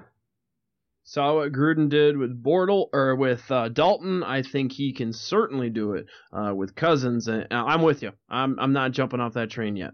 My running back DFS call. Uh, I like a few guys. My official call though is going to be Danny Woodhead, 5200 on DraftKings, 6400 on FanDuel. I, I hate to bring it up, but look, they lost Allen. Uh, you got to step up. There's got to be guys that are going to fill this hole, and I think Danny Woodhead is going to be one of the recipients. Uh, San Diego is home. They are home favorites with a 25 point implied total, so they're expected to score 25 points over Jacksonville. Jacksonville has four players out. They got a tackle, they got a defensive end, Colvin, the right cornerback, and Prince Amukamara, their left cornerback, is out. In PPR, uh, he was eighth best. Danny Woodhead, eighth best running back. Last week, he had two more carries than Mr. Melvin Gordon, and we all know he's a great receiver. Only two running backs saw more targets out of the backfield. And that was when they had Keenan Allen. They're going to rely on him more. Now, just real quick, Danny Woodhead is my official running back, but in that same game, if you think Danny Woodhead is going to have a good game, you're hoping that Bortles does too. So it might be an interesting kind of DFS stack, actually, to go with Danny Woodhead and a Bortles, because if Woodhead's going to get a lot of receptions, it's very likely they're in a close game or they're behind, which should mean Bortles is doing well. In DFS, you want to really maximize game scripts. In this case, I'm not planning on multiple game outcomes, but you're hoping for one game outcome. If it's a shootout, if it's a high scoring game that's close, you're going to increase the likelihood that both these players have big days. So just an interesting little stack there. Uh, my other running back, again, my official is Woodhead. The other one I think could have a good game though is uh, Jonathan Stewart. He is questionable. We talked about that. Uh, certainly stay tuned. I'm going to do the video on Saturday about practice reports. We'll see how he practiced this week. But and also, just so you know, uh, as a part of a, a, new piece that we have from uh, our awesome uh, new fella um, Kenny, uh, Special K, uh, he's doing the uh, injury piece as well, which is gonna, which is a new piece that we've got on our website. So check that out. Um, that's a new thing we did early in Pyro's existence. We did an injury report. Uh, we hadn't done it in, in the last few years. So coming out, the FF injury report comes out every Saturday. You're going to be doing that video. Um, and we've got this piece that, that, that uh, we're going to be putting out every week by Kay Mills. Kenny's his real name. Sorry, buddy. I, I gave you, I, you're out, your name's out in the known, but, uh, it's, it's awesome. And it even includes in that piece and that injury report, it includes defensive players as well. So we're trying to make it a focus on the specialty players and offense, but we're including defense players because one of the things we're kind of slowly trying to move into a bit more at, at arch, at the archers, um, um, pushing is, uh, more IDP. And you saw yeah. that in the preseason uh, with some of the tiers. We now in the draft kit we've got IDP tiers and all that sort of stuff. So we're trying to get more of that IDP as more and more people do that format. So check out that FF injury and the now you with that video. Oh man, this is um you, you shouldn't you shouldn't have to worry about what's going on with the injuries uh, when you come to Pyromaniac uh, moving forward this season yeah, like we said, it's going to be a little cloudy. What with the the change in uh, status updates that they got rid of, they got rid of the probable. But again, I talked about it at the opening show. If you can sort of look at the trend with practice reports, you know, are they practicing more towards the end of the week? Are they practicing less as the week goes on? That's going to give you insight and couple that with the injury report. Now, uh, Kay Mills has a medical background. I believe. So he, he's, he's studying to be who, who, better to ask? He's studying to be a doctor right now, and that's one of the reasons why the Archer is buddies with him, brought him into the mix. They're both uh, Kansas guys, and uh, he's like he loves fantasy. We should have him do the injury. He's psyched to do it, and it's it's been awesome. So talking about cloudy, I want to give a give a little uh, cheers to you, my friend. I've got a cloudy beer here. You've got a cloudy beer there, and um it's nice to drink with you. If not in person, uh, it's still it's still beautiful to talk fantasy and do our thing. And one of the things I'm told on a regular basis when uh, I talk to fantasy people out and about, and they know about Pyro or over social media or the reviews we get or the emails, you know, just we get a lot of love. Is everyone's like, man, it just feels like I'm hanging out drinking with my buddies, Yeah. and I'm just I just love the, the the way that the way that you guys do it. It's just so different, and I just feel like I'm hanging around. I'm driving around, and you got you know Coke, our boy Coke driver, who's a Coke, literally a Oh, Coke yeah, driver. yeah, he's like yep. he's like, dude, I'm gonna you guys releasing a show tonight. I just want to hang out and drink beers with you guys, and he's delivering Coke, and so it's awesome to be. And we just so that the viewers know, we do this via Skype. So right now, me and Mo you you can only hear us, but me and Mo are are looking and talking to one another through computer screens. Yeah, uh, Coke driver, he, one of the most active guys on Twitter. I, I got to give him a, a little mention, a little shout out. He loves it when we do it, but it's uh, at Coke driver 82. Uh, Bird Gang fam. Big He's the man. Big, big Eagles fan. Big Eagles fan. Big Eagles fan. Uh, anytime I, I post something on Twitter, is always engaging and very active. So uh, shout out uh, Valverde to you, my friend. Absolutely. Uh, so I said Danny Woodhead. He's my official pick. I think it's an interesting stack with Bortles because you're betting on one game script there. And then I also like Jonathan Stewart. As I said, this is a really unique one. It's the reason I picked Fozzy Whittaker because if they go ahead by enough, also Jay Stu, as we said, uh, a little bit questionable. Take a look at the uh, video that I'm going to release. Take a look at the injury report that Mills comes out with. Uh, Jay Stu, 5,400 DraftKings, 6,700 on FanDuel. Now, Carolina, highest implied team total of the week, 29.5. San Francisco has the lowest implied team total, 16. This game carries the largest spread of the week at 13.5. So, what does all that mean? Put it all together.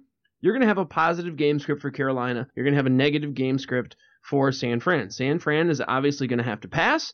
And if all things go well for Carolina, they're going to run. They're going to run and play defense. And if they're going to run and chew the clock, that's going to be a Jonathan Stewart. And if it really hits it out of the park, that's why I said you could pick up Fozzy Whittaker. If they're really killing him, they might even pull Jonathan Stewart because keep him healthy and, and plug in Whittaker. So with that one, you're really betting, counting on uh, the Vegas to be right and counting on Carolina to rack it up. Who are you taking at the running back in DFS? I'll quickly go through it. You kind of mentioned that uh, that same game guy with TJ Yeldon. Uh, Ivory's already been mentioned as being out. Uh, so that's a game, a great game that I'm I'm gonna like. I like that Yep. against San Diego. So I'm on I'm on the Yeldon train. Uh, and I'll just make this quickly. And I like both the running main running backs, the main cow uh, bell cow backs in that uh, Giants uh, Cowboys game. Uh, oh, no, those guys aren't playing each other. Sorry, the Cowboys are playing uh, Washington.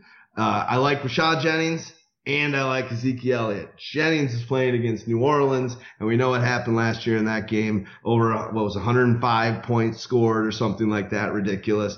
Jennings, I'm all I'm, I'm liking him in uh, DraftKings or any DFS. Elliott, I like him as well. I think he's gonna they're gonna kind of he he's he got his totes, he got his carries. He didn't do all that much with him, but he got his TD. I could see uh, I could see this being a walk in the park for him. So I like those two guys. Uh, I love Jennings. You know, last year he ended the year great.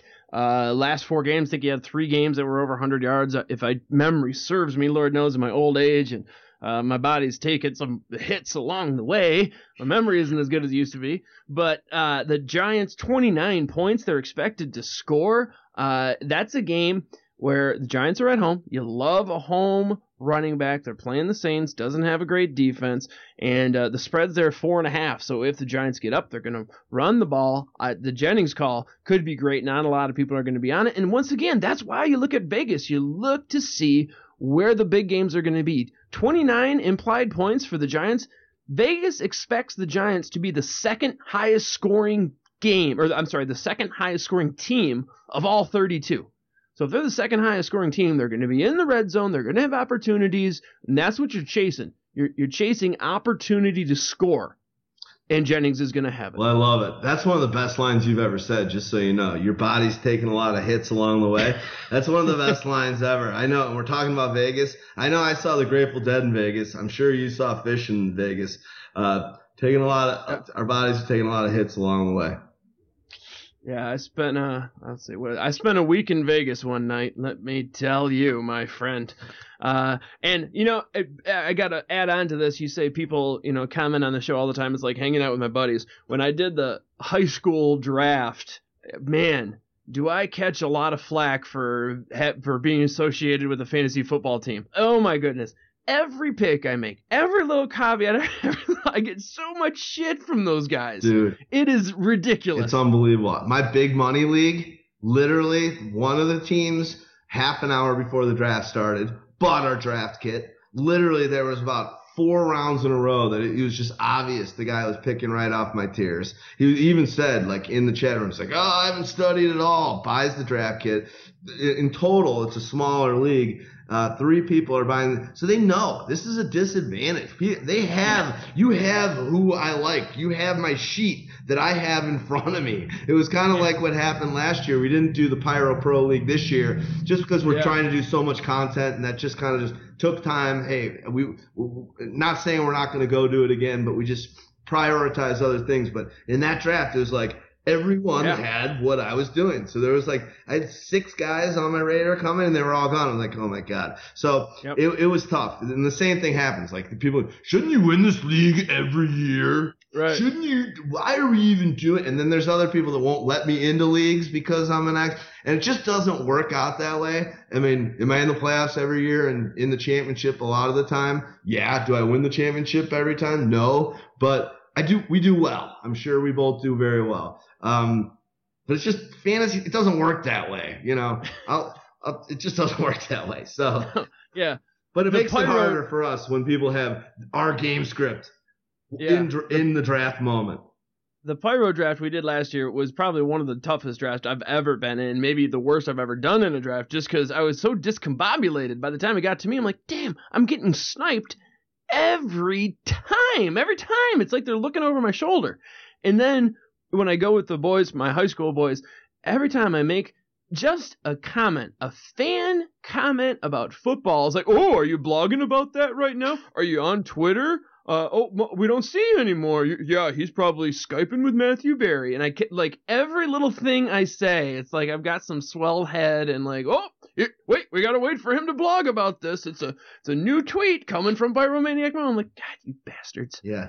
Do you guys just pick up your checks, pick up your checks, your salary checks, and uh, go to work at nine and check out at five. Uh, yeah. Me and me, uh, I'm on a mission. I'm on a mission from God. I'm on a, I'm a passionate fella. We're, we're, we're doing things. So in the back of my mind, whenever we, I do get that kind of shit, and I hope you feel the same way. It's like, takes a lot of work and it takes a lot of uh, stress and a lot of balls to do what we do. And uh, if you want to give me shit about it, what are you doing? You, me, Jake, and Elwood. We're on a mission from God. Hit it.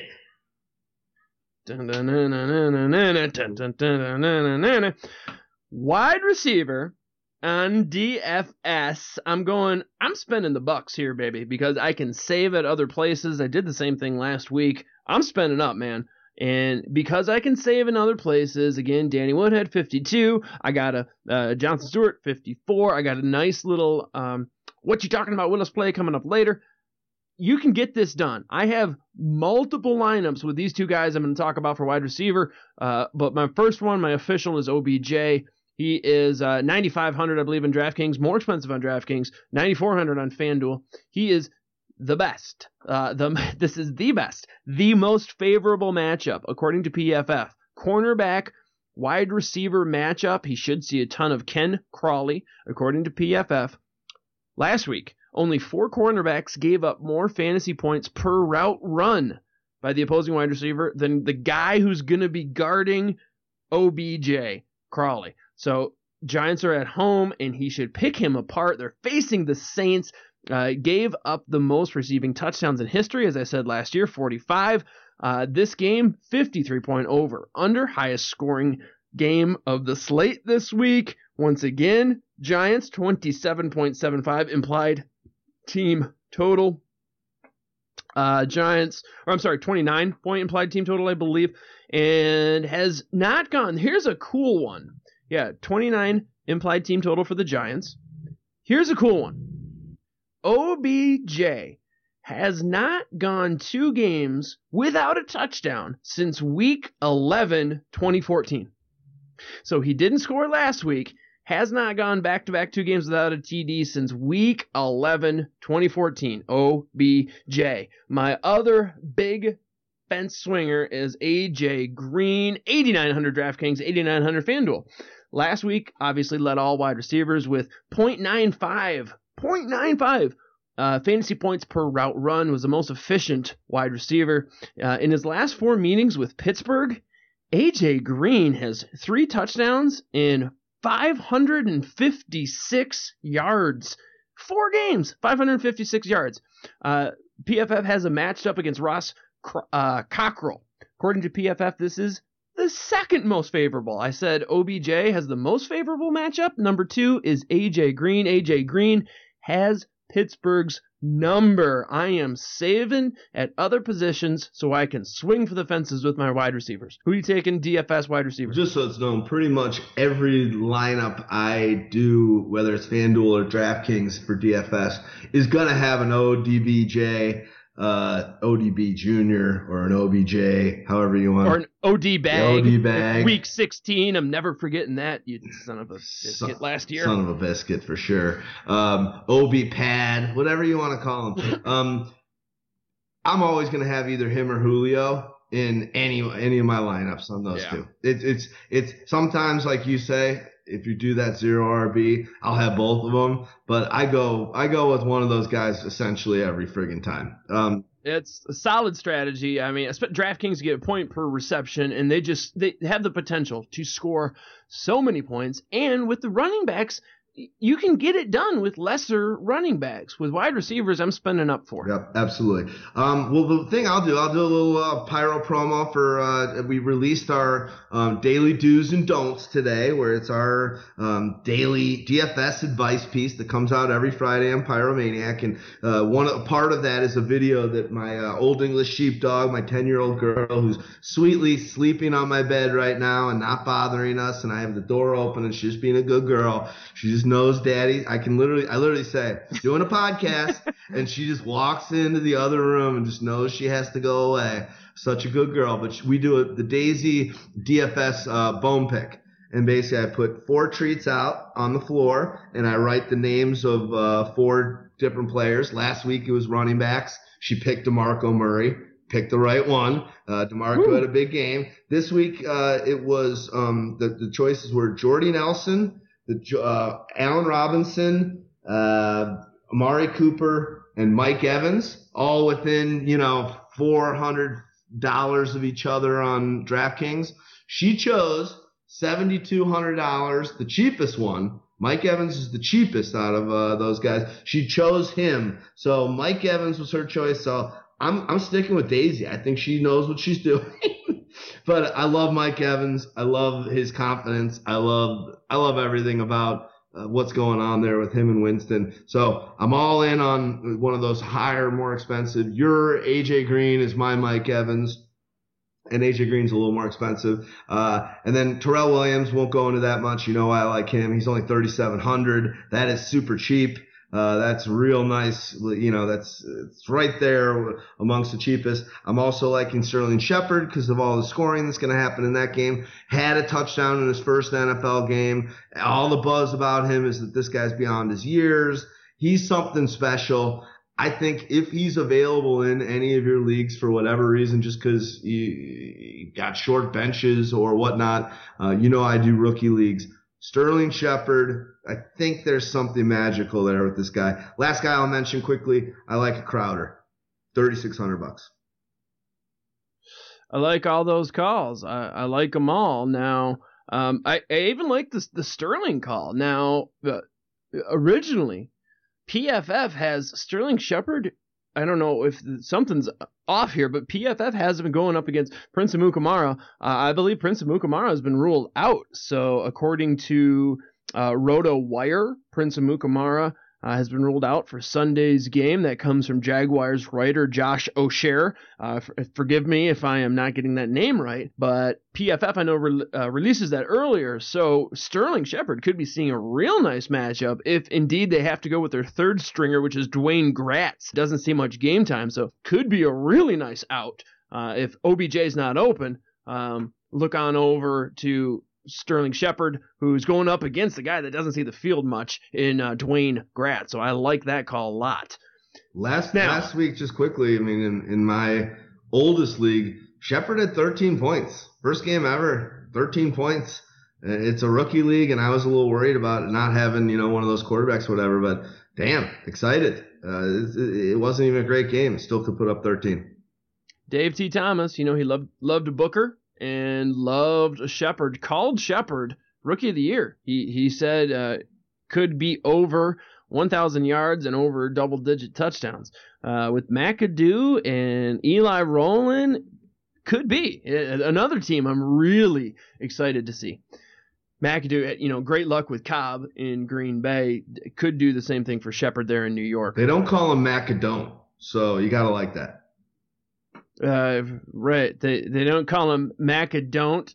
Uh, and he is an American and can get it done. And another guy that can get it done, the tight end. I'm gonna go with another Dave T. Thomas pick, Virgil Green. Uh, Denver, 2,800 on DraftKings. This is how I'm able to spend up at uh, with some OBJ and some AJ Green on my same lineup. 2,800 DraftKings, 4,600 FanDuel. Uh, GPP play here, if you ask me. Um, not a cash game play, but I'm going to play him in a tournament. He's playing the Colts. Colts gave up the fourth most fourth most tight end points last week to Detroit. Uh, here's the thing Stafford's A dot, Stafford's average depth of target was the lowest of all 32 last week, 5.2. The second lowest, Trevor Siemian. So I think uh, Virgil Green could really get it done. Uh, Stafford got it done with the short passes underneath against Denver and that's exactly the kind of thing that Siemian's going to do. Uh, much the same area that Virgil Green is going to run. They showed they were really susceptible there uh, in the underneath. The Colts were. Uh, I think that's going to play to Virgil Green's advantage. Uh, Colts banged up in the secondary. Uh, the throws that Stafford made, as I said, are going to be real sim- similar to Simeon. Say that three times fast. and Denver implied team total 26 points the the guy Virgil caught four or five last week. Uh, should have caught a touchdown. Was deflected at the line. It was wide open in the end zone. And uh, like I said, cheap play DraftKings. A little bit more on FanDuel, but I like him in the DraftKings. Who you like for uh, tight end or anything on Virgil? Yeah, I, well, I like the Virgil call a lot. I, I like him on the season. I hope that he can. Um, I hope he can get it done because we thought that so last year, but there's really no competition, and uh, right. It, the time is now for him. Um, I like this is weird. The guy that I used to have such such a hard time saying his name without saying it wrong. I liked Jimmy Graham this week against LA. Um, he's Jimmy Graham right now is thirty two hundred bucks, and that's that's low for him. And I think he played last week. He's obviously on a snap count, but there's just something that I think he could get a touchdown. I think he could he could he could he could have some play. I think he'll still be on a snap count. They're not great. I think they're in the middle of the road. Rams against the tight ends are 26th. Um, again, it's only one week, but they gave up 8.9 um, last uh, in, in in their first game uh, against uh, what McDonald had that touchdown and uh, whatnot. But yep. I like it, Jimmy. Um, one thing I want to mention, and, and this is a bummer, it's just kind of a side note, is uh, it's about, I'll, I'll mention about Keenan Allen. Sorry to give too much Keenan Allen love, but uh, I hate the fact, and, and tell me if there's a reason for this, but I hate the fact that DF, uh, that DraftKings and, and then FanDuel does with certain players, um, that Keenan Allen is included in the wide receiver list.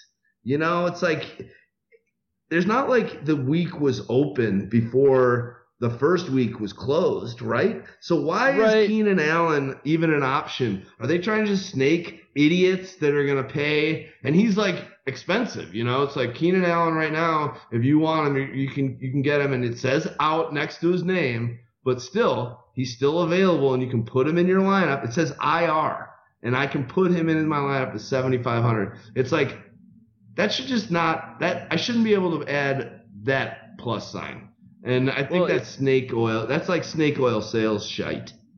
I don't I don't think they're really trying to be intentionally deceptive. They do have the disclaimer there at the top. Now, if you remember when the injury happened, we all knew it looked bad, but the, he got the testing done the next day, and it wasn't really official until uh, DraftKings and the DFS sites already put out uh, their pricing, I believe. Uh, it wasn't official. It didn't get the official doctor reports until late the next day. They get those the pricing set early in the week. I want to say they get it set Monday, uh, even before the Monday night game is played. So we all knew it looked bad, but they have to kind of cover their ass. And again, that's where money is to had. I don't think it's intentional Okay. in any means. Fair enough. Uh, I I don't, and I you know it was we all knew it looked really bad when it happened. Wasn't really official though until the, I remember writing the news feed for it that. Uh, and I said something like, you know, pay attention tomorrow, but it looks like this could be an ender uh, for my man. I don't think it's intentional. Fair enough. Okay. All right, now we're talking DFS, folks. So, as you know, it's DFS time. Fantasy sports fans are winning huge cash prizes every day at DraftKings.com, America's favorite place to play daily fantasy sports. Daily fantasy means no season long commitments. Play whenever you want, just pick your sport and draft your team. It's like a new season every time you play. So you're never stuck with the same players. Over $1 billion will be won at DraftKings.com this year, and you could be next. Go to DraftKings.com now and enter the promo code PYRO, P Y R O. All new users to DraftKings receive a deposit matching bonus for up to 600 big ones, which releases at the rate of play. You also get a free $3 game voucher. That's on DraftKings.com. Enter the promo code PYRO. Now, D Rex, I got uh, you can redeem yourself here. You're one for one in the trivia. We got No, I'm one for two. One for two. Well, One and one. one and one. There you go. One and one. Trivia question number three to bring you above 500. Last week, this team, again, you're going to sense a theme here. We did this with the running backs, we did this with the wide receivers, and amazingly, there was also a team that had two tight ends that were in the number one spot. So, in other words, PPR formats, this team had two tight ends that finished inside the top 12 in fantasy for PPR. Think about which team that was as you listen to this. We'll be back.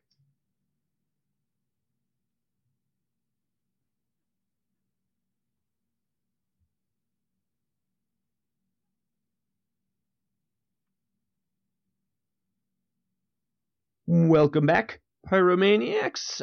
As I said before the break, trivia question number three. This team last week in PPR formats had actually two tight ends that finished as a top 12 fantasy performer. Now, we saw it earlier with the running back. Okay, that can be done. We saw it earlier. A team had two top 12 wide receivers. That can be done. It's not often.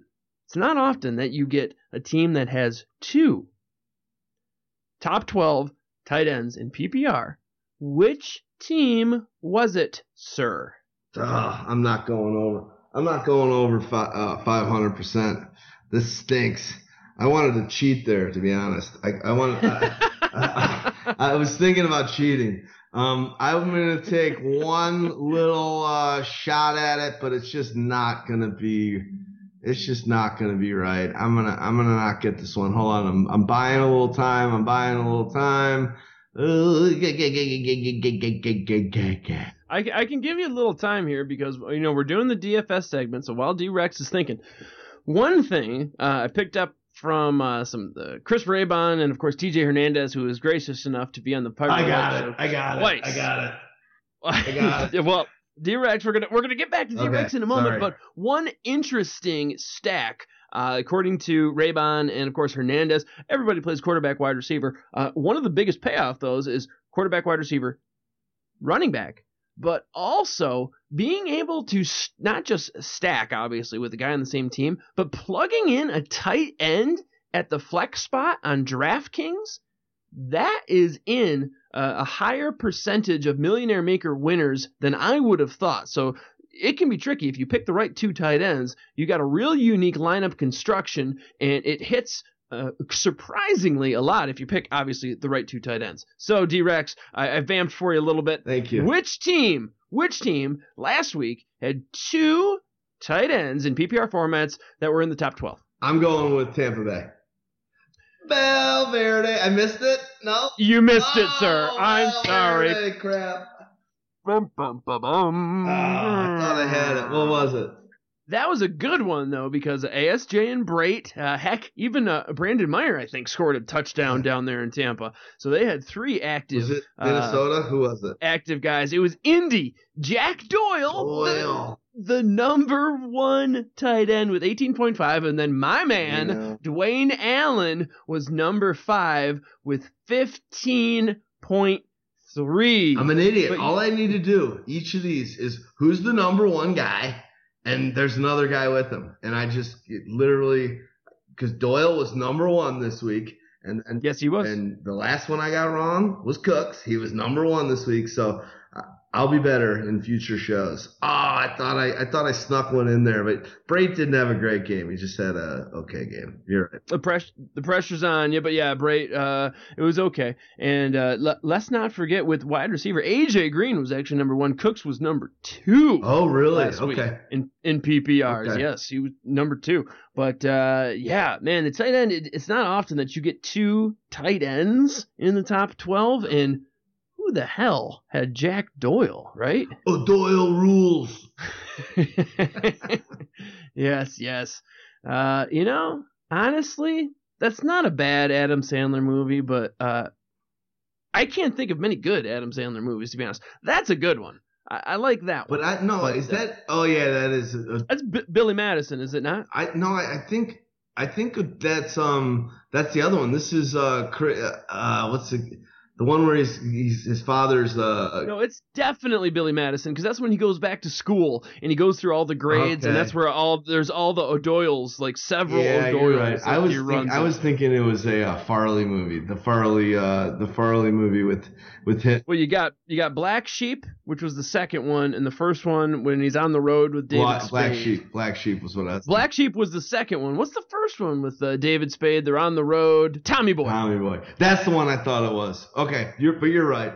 I'm I'm terrible with certain movies, and I'm I'm better with like the uh, the Francis Ford Coppola, the Kubrick stuff than I am, and and the old school uh, comedy, the John Hughes. The I'm better with that Oh. kind of stuff than I am with the. Uh, the, the, and that's not even new school. The '90s stuff, I'm not as great with as I was with the Yeah. '80s stuff. John Hughes. I'm gonna. I'm. I'm teaching a film class this year. I am introducing a new generation to John Hughes. I'm doing Godfather. I'm doing Jaws. I'm gonna do Bonnie and Clyde. I think I'm gonna do some of these old great ones. Uh, I don't know if I'm gonna be able to do Mean Streets or anything like that. We're talking high school kids, but I'm introducing this generation to John Hughes because what a great time. My mom even said, you know, when I was coming up, she loved actually being able to go to the movies when I was growing up because they were were good. Now, some of the movies out there now, American Pie and Two and or whatever, that's not even current, but Yeah, no. the stuff out there now is just not they can't hold a candle to 16 candles Yeah. or uh, some kind of wonderful or Oh, you know, love that the- soundtrack. That movie's amazing. Yeah. Um, the one that takes the cake, I think, has got to be Breakfast Club. Breakfast Club, that wasn't my favorite, but they're all amazing. I, Risky Business, Risky Business, wasn't that a John Hughes film? No, maybe maybe that one wasn't. But um, John Hughes, friggin' incredible. I actually grew up in the North Shore of Chicago, and that's where all those films Yeah. take place. And In the fictional town of Shermer. Yeah. Shermer, Illinois. uh, so John Hughes, uh, an incredible person. Another person not to, uh, you know, leave behind and that is Harold Ramis. Uh, some Yeah. of those, you know, the Stripes, the those kind of movies were uh, unbelievable movies. So good stuff. I Yeah. think Christopher Guest had that kind of world going with him and, and stuff, but he just he just isn't prolific enough, and I think he just kind of got tired out. But Best in Show, Spinal Tap, all the all those kind of movies were just on that epic top level. Harry Shearer, all that kind of great stuff. You'll know Harry Shearer is the voice of all the great stuff from The Simpsons. Uh, Yep. But yeah, awesome. We're we're a little bit older, so you young people, you don't don't think we're old. We're we're cooler old men. Um, but check, don't don't forget. I even talked to my my my godson and my nephews, and I'm like, "Have you ever seen this movie?" And they'll be like, "No." I'm like, "Have you seen that movie?" They're like, "No." And I, I literally I, I want to smack the iPad, iPhone, I know. um, Nintendo, the the uh, controller out of their hand. I want to rough them up and make them kind of Clockwork Orange, Kubrick style, with their eyelids sh- shown open, watch all of these yeah, right. and get some culture because they Right. literally all of them. I'm like, have you seen? I mean, even like Ace Ventura. Have you seen Ace Ventura? No. Like Jesus, not even Ace, not even that, and that. It's crazy. I know uh, for the off season, I really think we should do a, a movie show once in a while, a, mo- a movie podcast once in a while. I think that's kind of cool. Christopher Harris does that. He's got an actual second podcast now that just talks movies and, and books and stuff like that. I think we should throw out a couple shows like that. I was a film major, and I watch a lot of films. It's I don't watch TV shows, but I get uh, I do this. I watch a lot of football, and I get I get movies. I do Netflix. I get Netflix still both not. I still get the deep the now Blu-rays. I get the Blu-rays sent to me, and everyone's like, "You get the Blu-rays sent to you?" I'm like, "Yeah." How the hell are you gonna see all these classics? They're not Right. streaming for free on the Right. on the on the broadband Netflix. They're like, oh yeah, you're right. Like for four dollars more, I'll have two Netflix uh, blue Blu-rays at a time. We need to do a watch party, like talk some uh, Hitchcock and uh, okay. Rope. We've talked about Rope before, Rope's and uh, I, I think this is we got to do this. Done. This is a this is a good idea in the percolator here. done. All right, get back on track. Uh, we just did the last trivia. Now we got the rest of our DFS picks. Um, I believe I'm the only one that uh, came up with the defense here. I'm gonna roll with New England. Tell me your thoughts here if you haven't. But they're 3,000 DraftKings, 4,500 FanDuel. New England is home to Miami. Miami. Second lowest implied team total of the week. Vegas expects them not even to score 18 points. Folks, that's basically two touchdowns is what they expect from Miami. Tanny last week did not pass for a touchdown. Tanny did not put up 200 yards last week, going back to last season. Ryan Tannehill, Tanny, as I love to call him, only has two passing TDs in his last four games going back to last season. Only the Browns ran fewer plays last week. Uh, this is going to be a big one. Obviously, if you have to slow play it like they are doing, uh, you're not running as many plays. You're not going to be able to score as many points. And last week, only the Rams had fewer total yards than Miami. I think New England can come out and, and crush them. And obviously, if New England is going to be winning, and you know they are, and Tannehill is going to have to pass, more opportunity for sacks, more opportunity for interceptions. And last year, sacks and interceptions made up more than 50% of total defensive fantasy points. I like me some New England this week. Now, unless you got a defensive I'll, call. throw- I'll just quickly throw out just because they had a terrible week last week and now they're super cheap, but I, I don't think it's a bad defense. Um, maybe Jaguars. Jaguars might not be bad. They're going to be in one of those games that I think is going to be kind of a shootout, possibly. Um, the Jaguars are facing San, San Diego. Diego. Well, not as bad. San Diego, 47 and a half points. I just think there could Uh, be some sacks and some some interceptions, like you talked about. Well, it could be. Uh, San Diego has an atrocious offensive line. Uh, so there could be some sacks there. And 47 and a half points, you know, uh, that's a higher scoring game, but Jags have a much improved D. Um, and, you know, honestly, I think the Bears, I called them for my streamer. I think they could be a defensive one. And honestly, Green Bay, I, I don't usually like picking defenses that are on the road. Green Bay is on the road at my at Minnesota, but so far we don't really know who they're going to start. They they uh, haven't said who's going to start at quarterback. But last week, zero offensive touchdowns for Minnesota. They won that game with two defensive touchdowns. So, regardless of who it's going to be, I don't think, you know, Hill is great. I don't think Bradford's great. And uh, they were riding on a defensive game last week. Now they're playing Green Bay. They're not going to be able to do that. Again, Green Bay's on the road, uh, but that's not a bad one. But I'm going to take the Patriots if I'm uh, playing DFS. Now, my favorite one is the what you talking about Willis. This is the one where uh, you might get a double take here. It's depending on which site you're on, but it's five hundred dollars within the site minimum. So quarterback, running back, wide receiver, tight end doesn't matter as long as you are within five hundred dollars of the site minimum. I'm rolling with Jeremy Kerley. Now, San Francisco it's going to be one of those games, right? That's a shootout. I've talked about this game before. Kerley is only $3,000 on DraftKings. That is the rock bottom price. Last week, Kerley saw 11 targets, and uh, that was a win. According to PFF, only four wide receivers were targeted more. Here you have a game script that is going to be hugely pass heavy. I've talked about this game.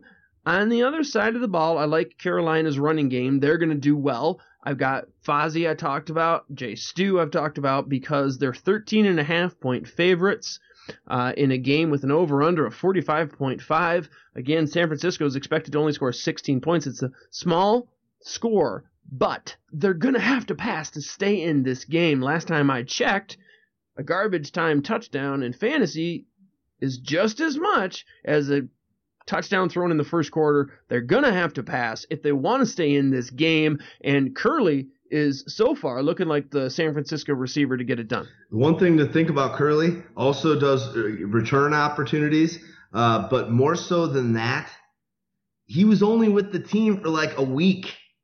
I mean, when Ellington hmm. went down, that's when they signed him. So you're getting those targets, you're having that first game you're being able to learn that offense and, and, and be that impactful week one with that little time, zero preseason time, essentially. I mean, I guess the week before the games, it's like really light. So this guy came in and did that. Now he's he's got twice as much time now that he spent with the team and done that already. So uh, I like that call a lot. I think this guy, um, he's a savvy vet, you know. And, you know, we were all, I was all over um, not only Bruce Ellington, but also Torrey Smith. He was one of my sleeper picks early this year because everybody likes a Chip Kelly guy. Think of, you know, uh, DeSean when he was there, uh, Maclin when he was there in Philly. Somebody always really came out, uh, Jordan Matthews. Matthews. Yep, Jordan Matthews. Somebody always came out and led the charge um, with Chip Kelly. We didn't know who it was going to be. We thought Torrey. Uh, then a lot of people were on the Bruce Ellington train. I was on Ellington. Then he went down. You know, we, one week, small sample size, but Kerley was the man to do it. And Chip Kelly has put up solid wide receivers in fantasy. Yeah, and, and just thinking about game speed and game shape, he's he's in better shape today than he was a week ago.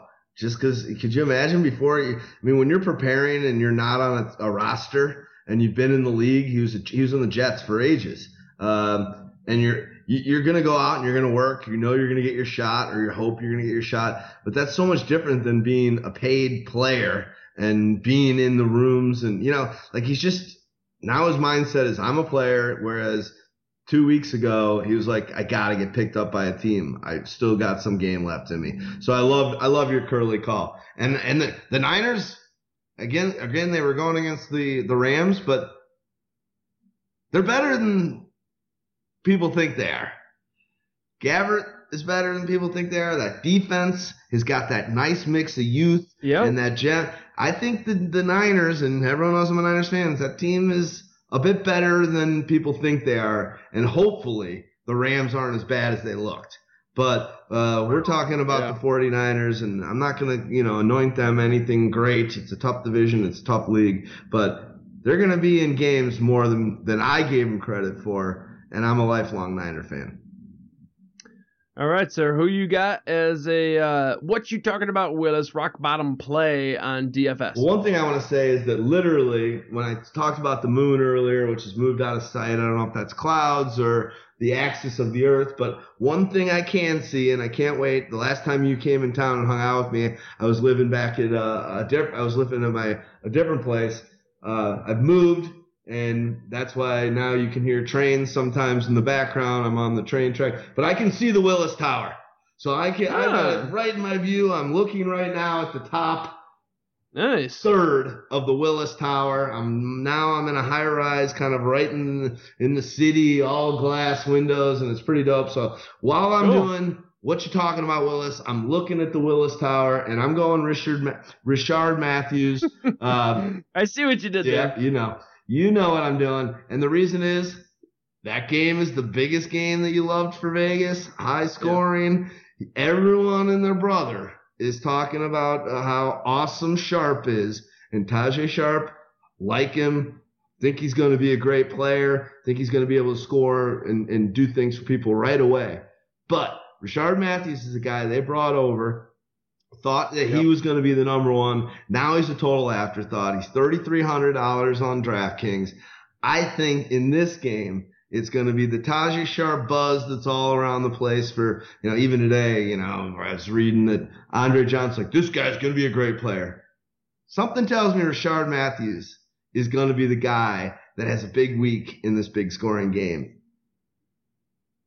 I agree. Uh, I think Sharpe is going to have his ups and his downs, but I, they got they went out and got Rishard for a reason. This could easily easily turn into a shootout. Um, I I agree. I think Mariota is going to be taking a step forward this year, and I like Sharpe. He was one of the guys that I picked. I did a uh, game. I don't know with uh, another blogger, another uh, DFS or I'm sorry, a fantasy guy who, who, contacted a bunch of people in the industry uh, to play a fantasy game, like a pick'em game at the beginning of the season. Rishard Matthews was uh, one of my picks for the categories as uh, the guy who might move up from where his average draft position was at the time uh, to where he's going to finish at the end of the year just because of opportunity. They're going to have a ton of games that they're going to be passing in. We're going to see another one right now. And Sharpe, he's a rookie. Lots of hype, but they went out and paid Matthews for a reason. And uh, I still believe in him. I like the call. And rock bottom price, baby.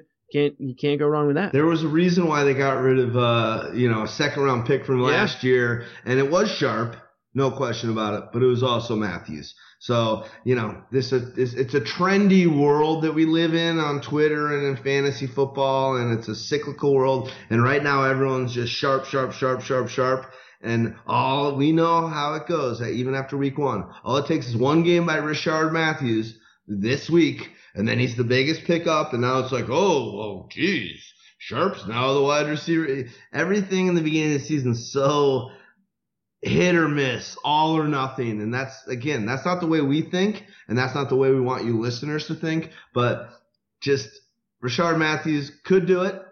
And another guy, my next guy is a guy I mentioned earlier, Cole Beasley, 3,200 bucks on DraftKings, going up against, uh, you know, a Washington defense that got lit up. I, I, just, I just like that matchup. And let's, to go back to a year ago that we did this show, I don't know, a year ago, but last season, um, I called Cole Beasley one time on this "What You Talking About, Willis," and he lit it up. Yeah, and he lit it up the whole like he had huge targets. He I don't know the numbers. I'm not gonna try and pull it up, but I remember you were like Cole. You texted me like Cole Beasley. Yep. You're good at remembering who people call on this stuff, which is impressive, and it's good that you're gonna be uh, uh kind of monitoring how you do and the people that are on the show as well. And just quickly, and then I'm gonna shut up and let you kind of do your thing for a bit.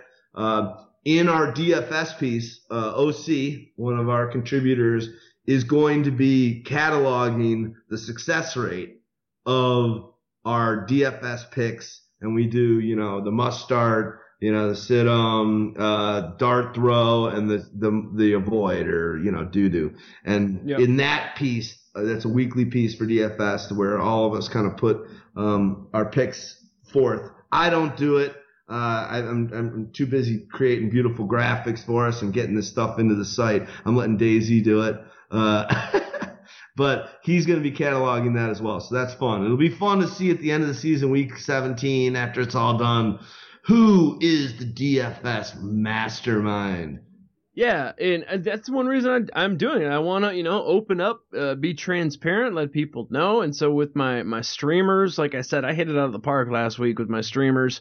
Uh, my quarterback, running back, wide receiver were all the biggest ads this week. Uh, so I am going to be charting how they rank in PPR. Obviously, quarterback, it doesn't matter, but I'm going to chart how they rank in PPR. And for personally, for us on the Pyro Light, I'm going to track the uh, DFS picks, not necessarily in how many points they have, because obviously if you just go with high end guys you're probably going to get high points. But i'm going to go with the the multiplier. So for example if you spend 3000 on a guy basically in draftkings you want to hit um, nine points. That's 3x value. So i'm going to see the value of a guy that you pick. Because basically if you hit 150 points in draftkings you should finish in the money. They give you 50,000 to start. If you finish with 150 points, that's 3x value. You should finish in the money. So DFS, I'm tracking it like that as to how uh, the multiplier. How, what was the value of the guy you got? I think that's a really good way to track it, and I love that uh, OOC is going to be tracking how we're doing uh, long term. I, I think that's that's what it's all about. Let people know how you're doing. Be honest, and it's good metacognitive for yourself to see how you do, so you can improve. That's the thing you guys can do at home. Take notes each week. Look at your draft. See how you did. Uh, especially DFS, man. You can learn a lot from why you liked a guy and how to how did it work. What worked well, what didn't work and then use that info going into the next week. You know, this it's all about learning the, in this life, my friend. Yep. No, a great, great, great point. One thing I'm going to mention in uh, in the background, I love that Jerry Garcia uh, handprint that you've got with the uh, the the missing. The, that thing's awesome. I think we need you to take an awesome high res uh, iPhone picture of that, and we'll use that as the graphic for Houdini's first bitch slap piece Oh yeah, that's a good that's one. It. So we'll have we'll have Jerry Garcia's handprint uh, be yeah. the bitch slap. So please send that to me sometime soon. Uh, that's that that's a sweet. I've got that uh, over your shoulder. I will. I'm gonna be kind of redoing my office slash woodshed slash closet that I'm in right now, but I'm gonna make it look nice and pretty. Uh, you know, I don't have a man cave, but I'm gonna be able to to fancy it up a little bit down here. So I'm excited to do the videos. That's gonna be coming tomorrow. I'm gonna uh, start it out with the practice reports, looking back on this week, and super psyched for all the stuff we've got going on at Pyro, man. We got some good stuff, some uh, new contributors, and like we said, the heat index. We got a lot of stuff rolling. I know it's a stress on a lot of people, but good lord, you know that's why people turn to us. So we don't have lives, so everyone else can and win their fantasy league. I just want to give a shout out to no one. I feel not that I'm. I feel like I'm. I just won the uh, Oscar right now, but I want to give a shout out. Pyrolytics, what a stud the things that you, are bringing to the table are awesome. Obviously, Stag Party's a beast. Houdini and, and, and Yumo, just beastly partners. Love, love it. Uh, we got the Archer. Thank you so much for everything you're doing. We got a new crazy wily guy, Shane, aka Itchy, who's going to be doing those news feeds out the wazoo. Shane, uh, you're the man. Itchy, what a great moniker that is. That's friggin' awesome. Uh, you know, OC's in the mix. We love what we we always love what he's doing. Um, Stiff Kitties in those news feeds. PK Ripper, our, our our favorite Jets fan, our favorite boy. I love that guy. What a heart on him. I, I, literally, sometimes I I wish that he lived in Chicago just to have that guy come over and hang out. PK Ripper, you're the greatest. Uh, just so much positive stuff happening around here and uh, I'll stop I'll stop there. I'm just I'm just proud of everything that we're doing and um, just it, it, it's awesome. So we're excited for this 2016 season. We're excited to become a household name over the next season or two. Uh, and be in the in the same light as uh, the biggest players in the industry. And uh, we're working hard. We do have full time jobs, as Mo has said before, and I've mentioned before, you know, this is our side thing. So this is we we we have full time things, and we want to change that. And the fact that we do actually have full time jobs that I know some weeks for you give you 50 or 60 hours before you get to yeah. pyro. I know yeah. this week and the last two weeks for me have been just major hour. I mean, I'm supposed I'm supposed to be in Michigan right now. I had to stay in the office uh, I'm, I'm, it's, it, it's, it's major hours in our real jobs, and then we get this stuff done. People are like, "Why? You should watch Narcos. You should just power through and do. Uh, you should just go on a, on a marathon on Narcos this weekend." And I text right. them back. I'm like, "You're funny. You're yeah. funny. That someday, buddy. That's that's cute." I don't sit around and watch TV with my wife from five till eleven till we go to bed every night if if I'm watching TV, it's uh, My Little Pony with my daughters because uh, they skinned a knee or they're homesick from school like they were. They had a nightmare. So I got three kids and it, it's rough, but we love, I love doing this stuff. So we're hoping to become a household name so we can do it professionally. Um, we're, we're, bringing all kinds of great stuff. We got top positional weeks. That was a piece that we always used to do sort of at the end of the year. Now we're going to try to roll that out on a weekly basis. We got Louis Mack doing Louis. the weekly yes. weekly matchups. Uh, we're hoping, as you said, Lytics, all these new guys, Archer, hoping to get some of these new guys. Hey Mills, some of the old, sorry I left you out. Guys. Louis Mills, Louis Mack, Louis Mack is his energy is incredible. Talk to that guy all the time. He's awesome. One thing I want to make sure you said so we can do this professionally. We're doing it professionally, so we can do this full time. Right. That's what. Right. Correct. We do this professionally. Uh, exactly as our number one source of income as our jobs because man, I love doing this stuff. As I know you do, and uh, we are Pyromaniac. We are the only fantasy football company with sold D-Rex. It's been a pleasure doing this with you, and uh, hope you have a good week too. I love you, buddy. Love you too, my man. All right, Pyromaniacs. Thanks for hanging out with us. Uh, I will be back on the light next week. Of course, you got the, the regular crew coming at you hot with the heavy. And uh, of course, all the great stuff on pyromaniac.com. Until the next time, we will catch you on the flip side.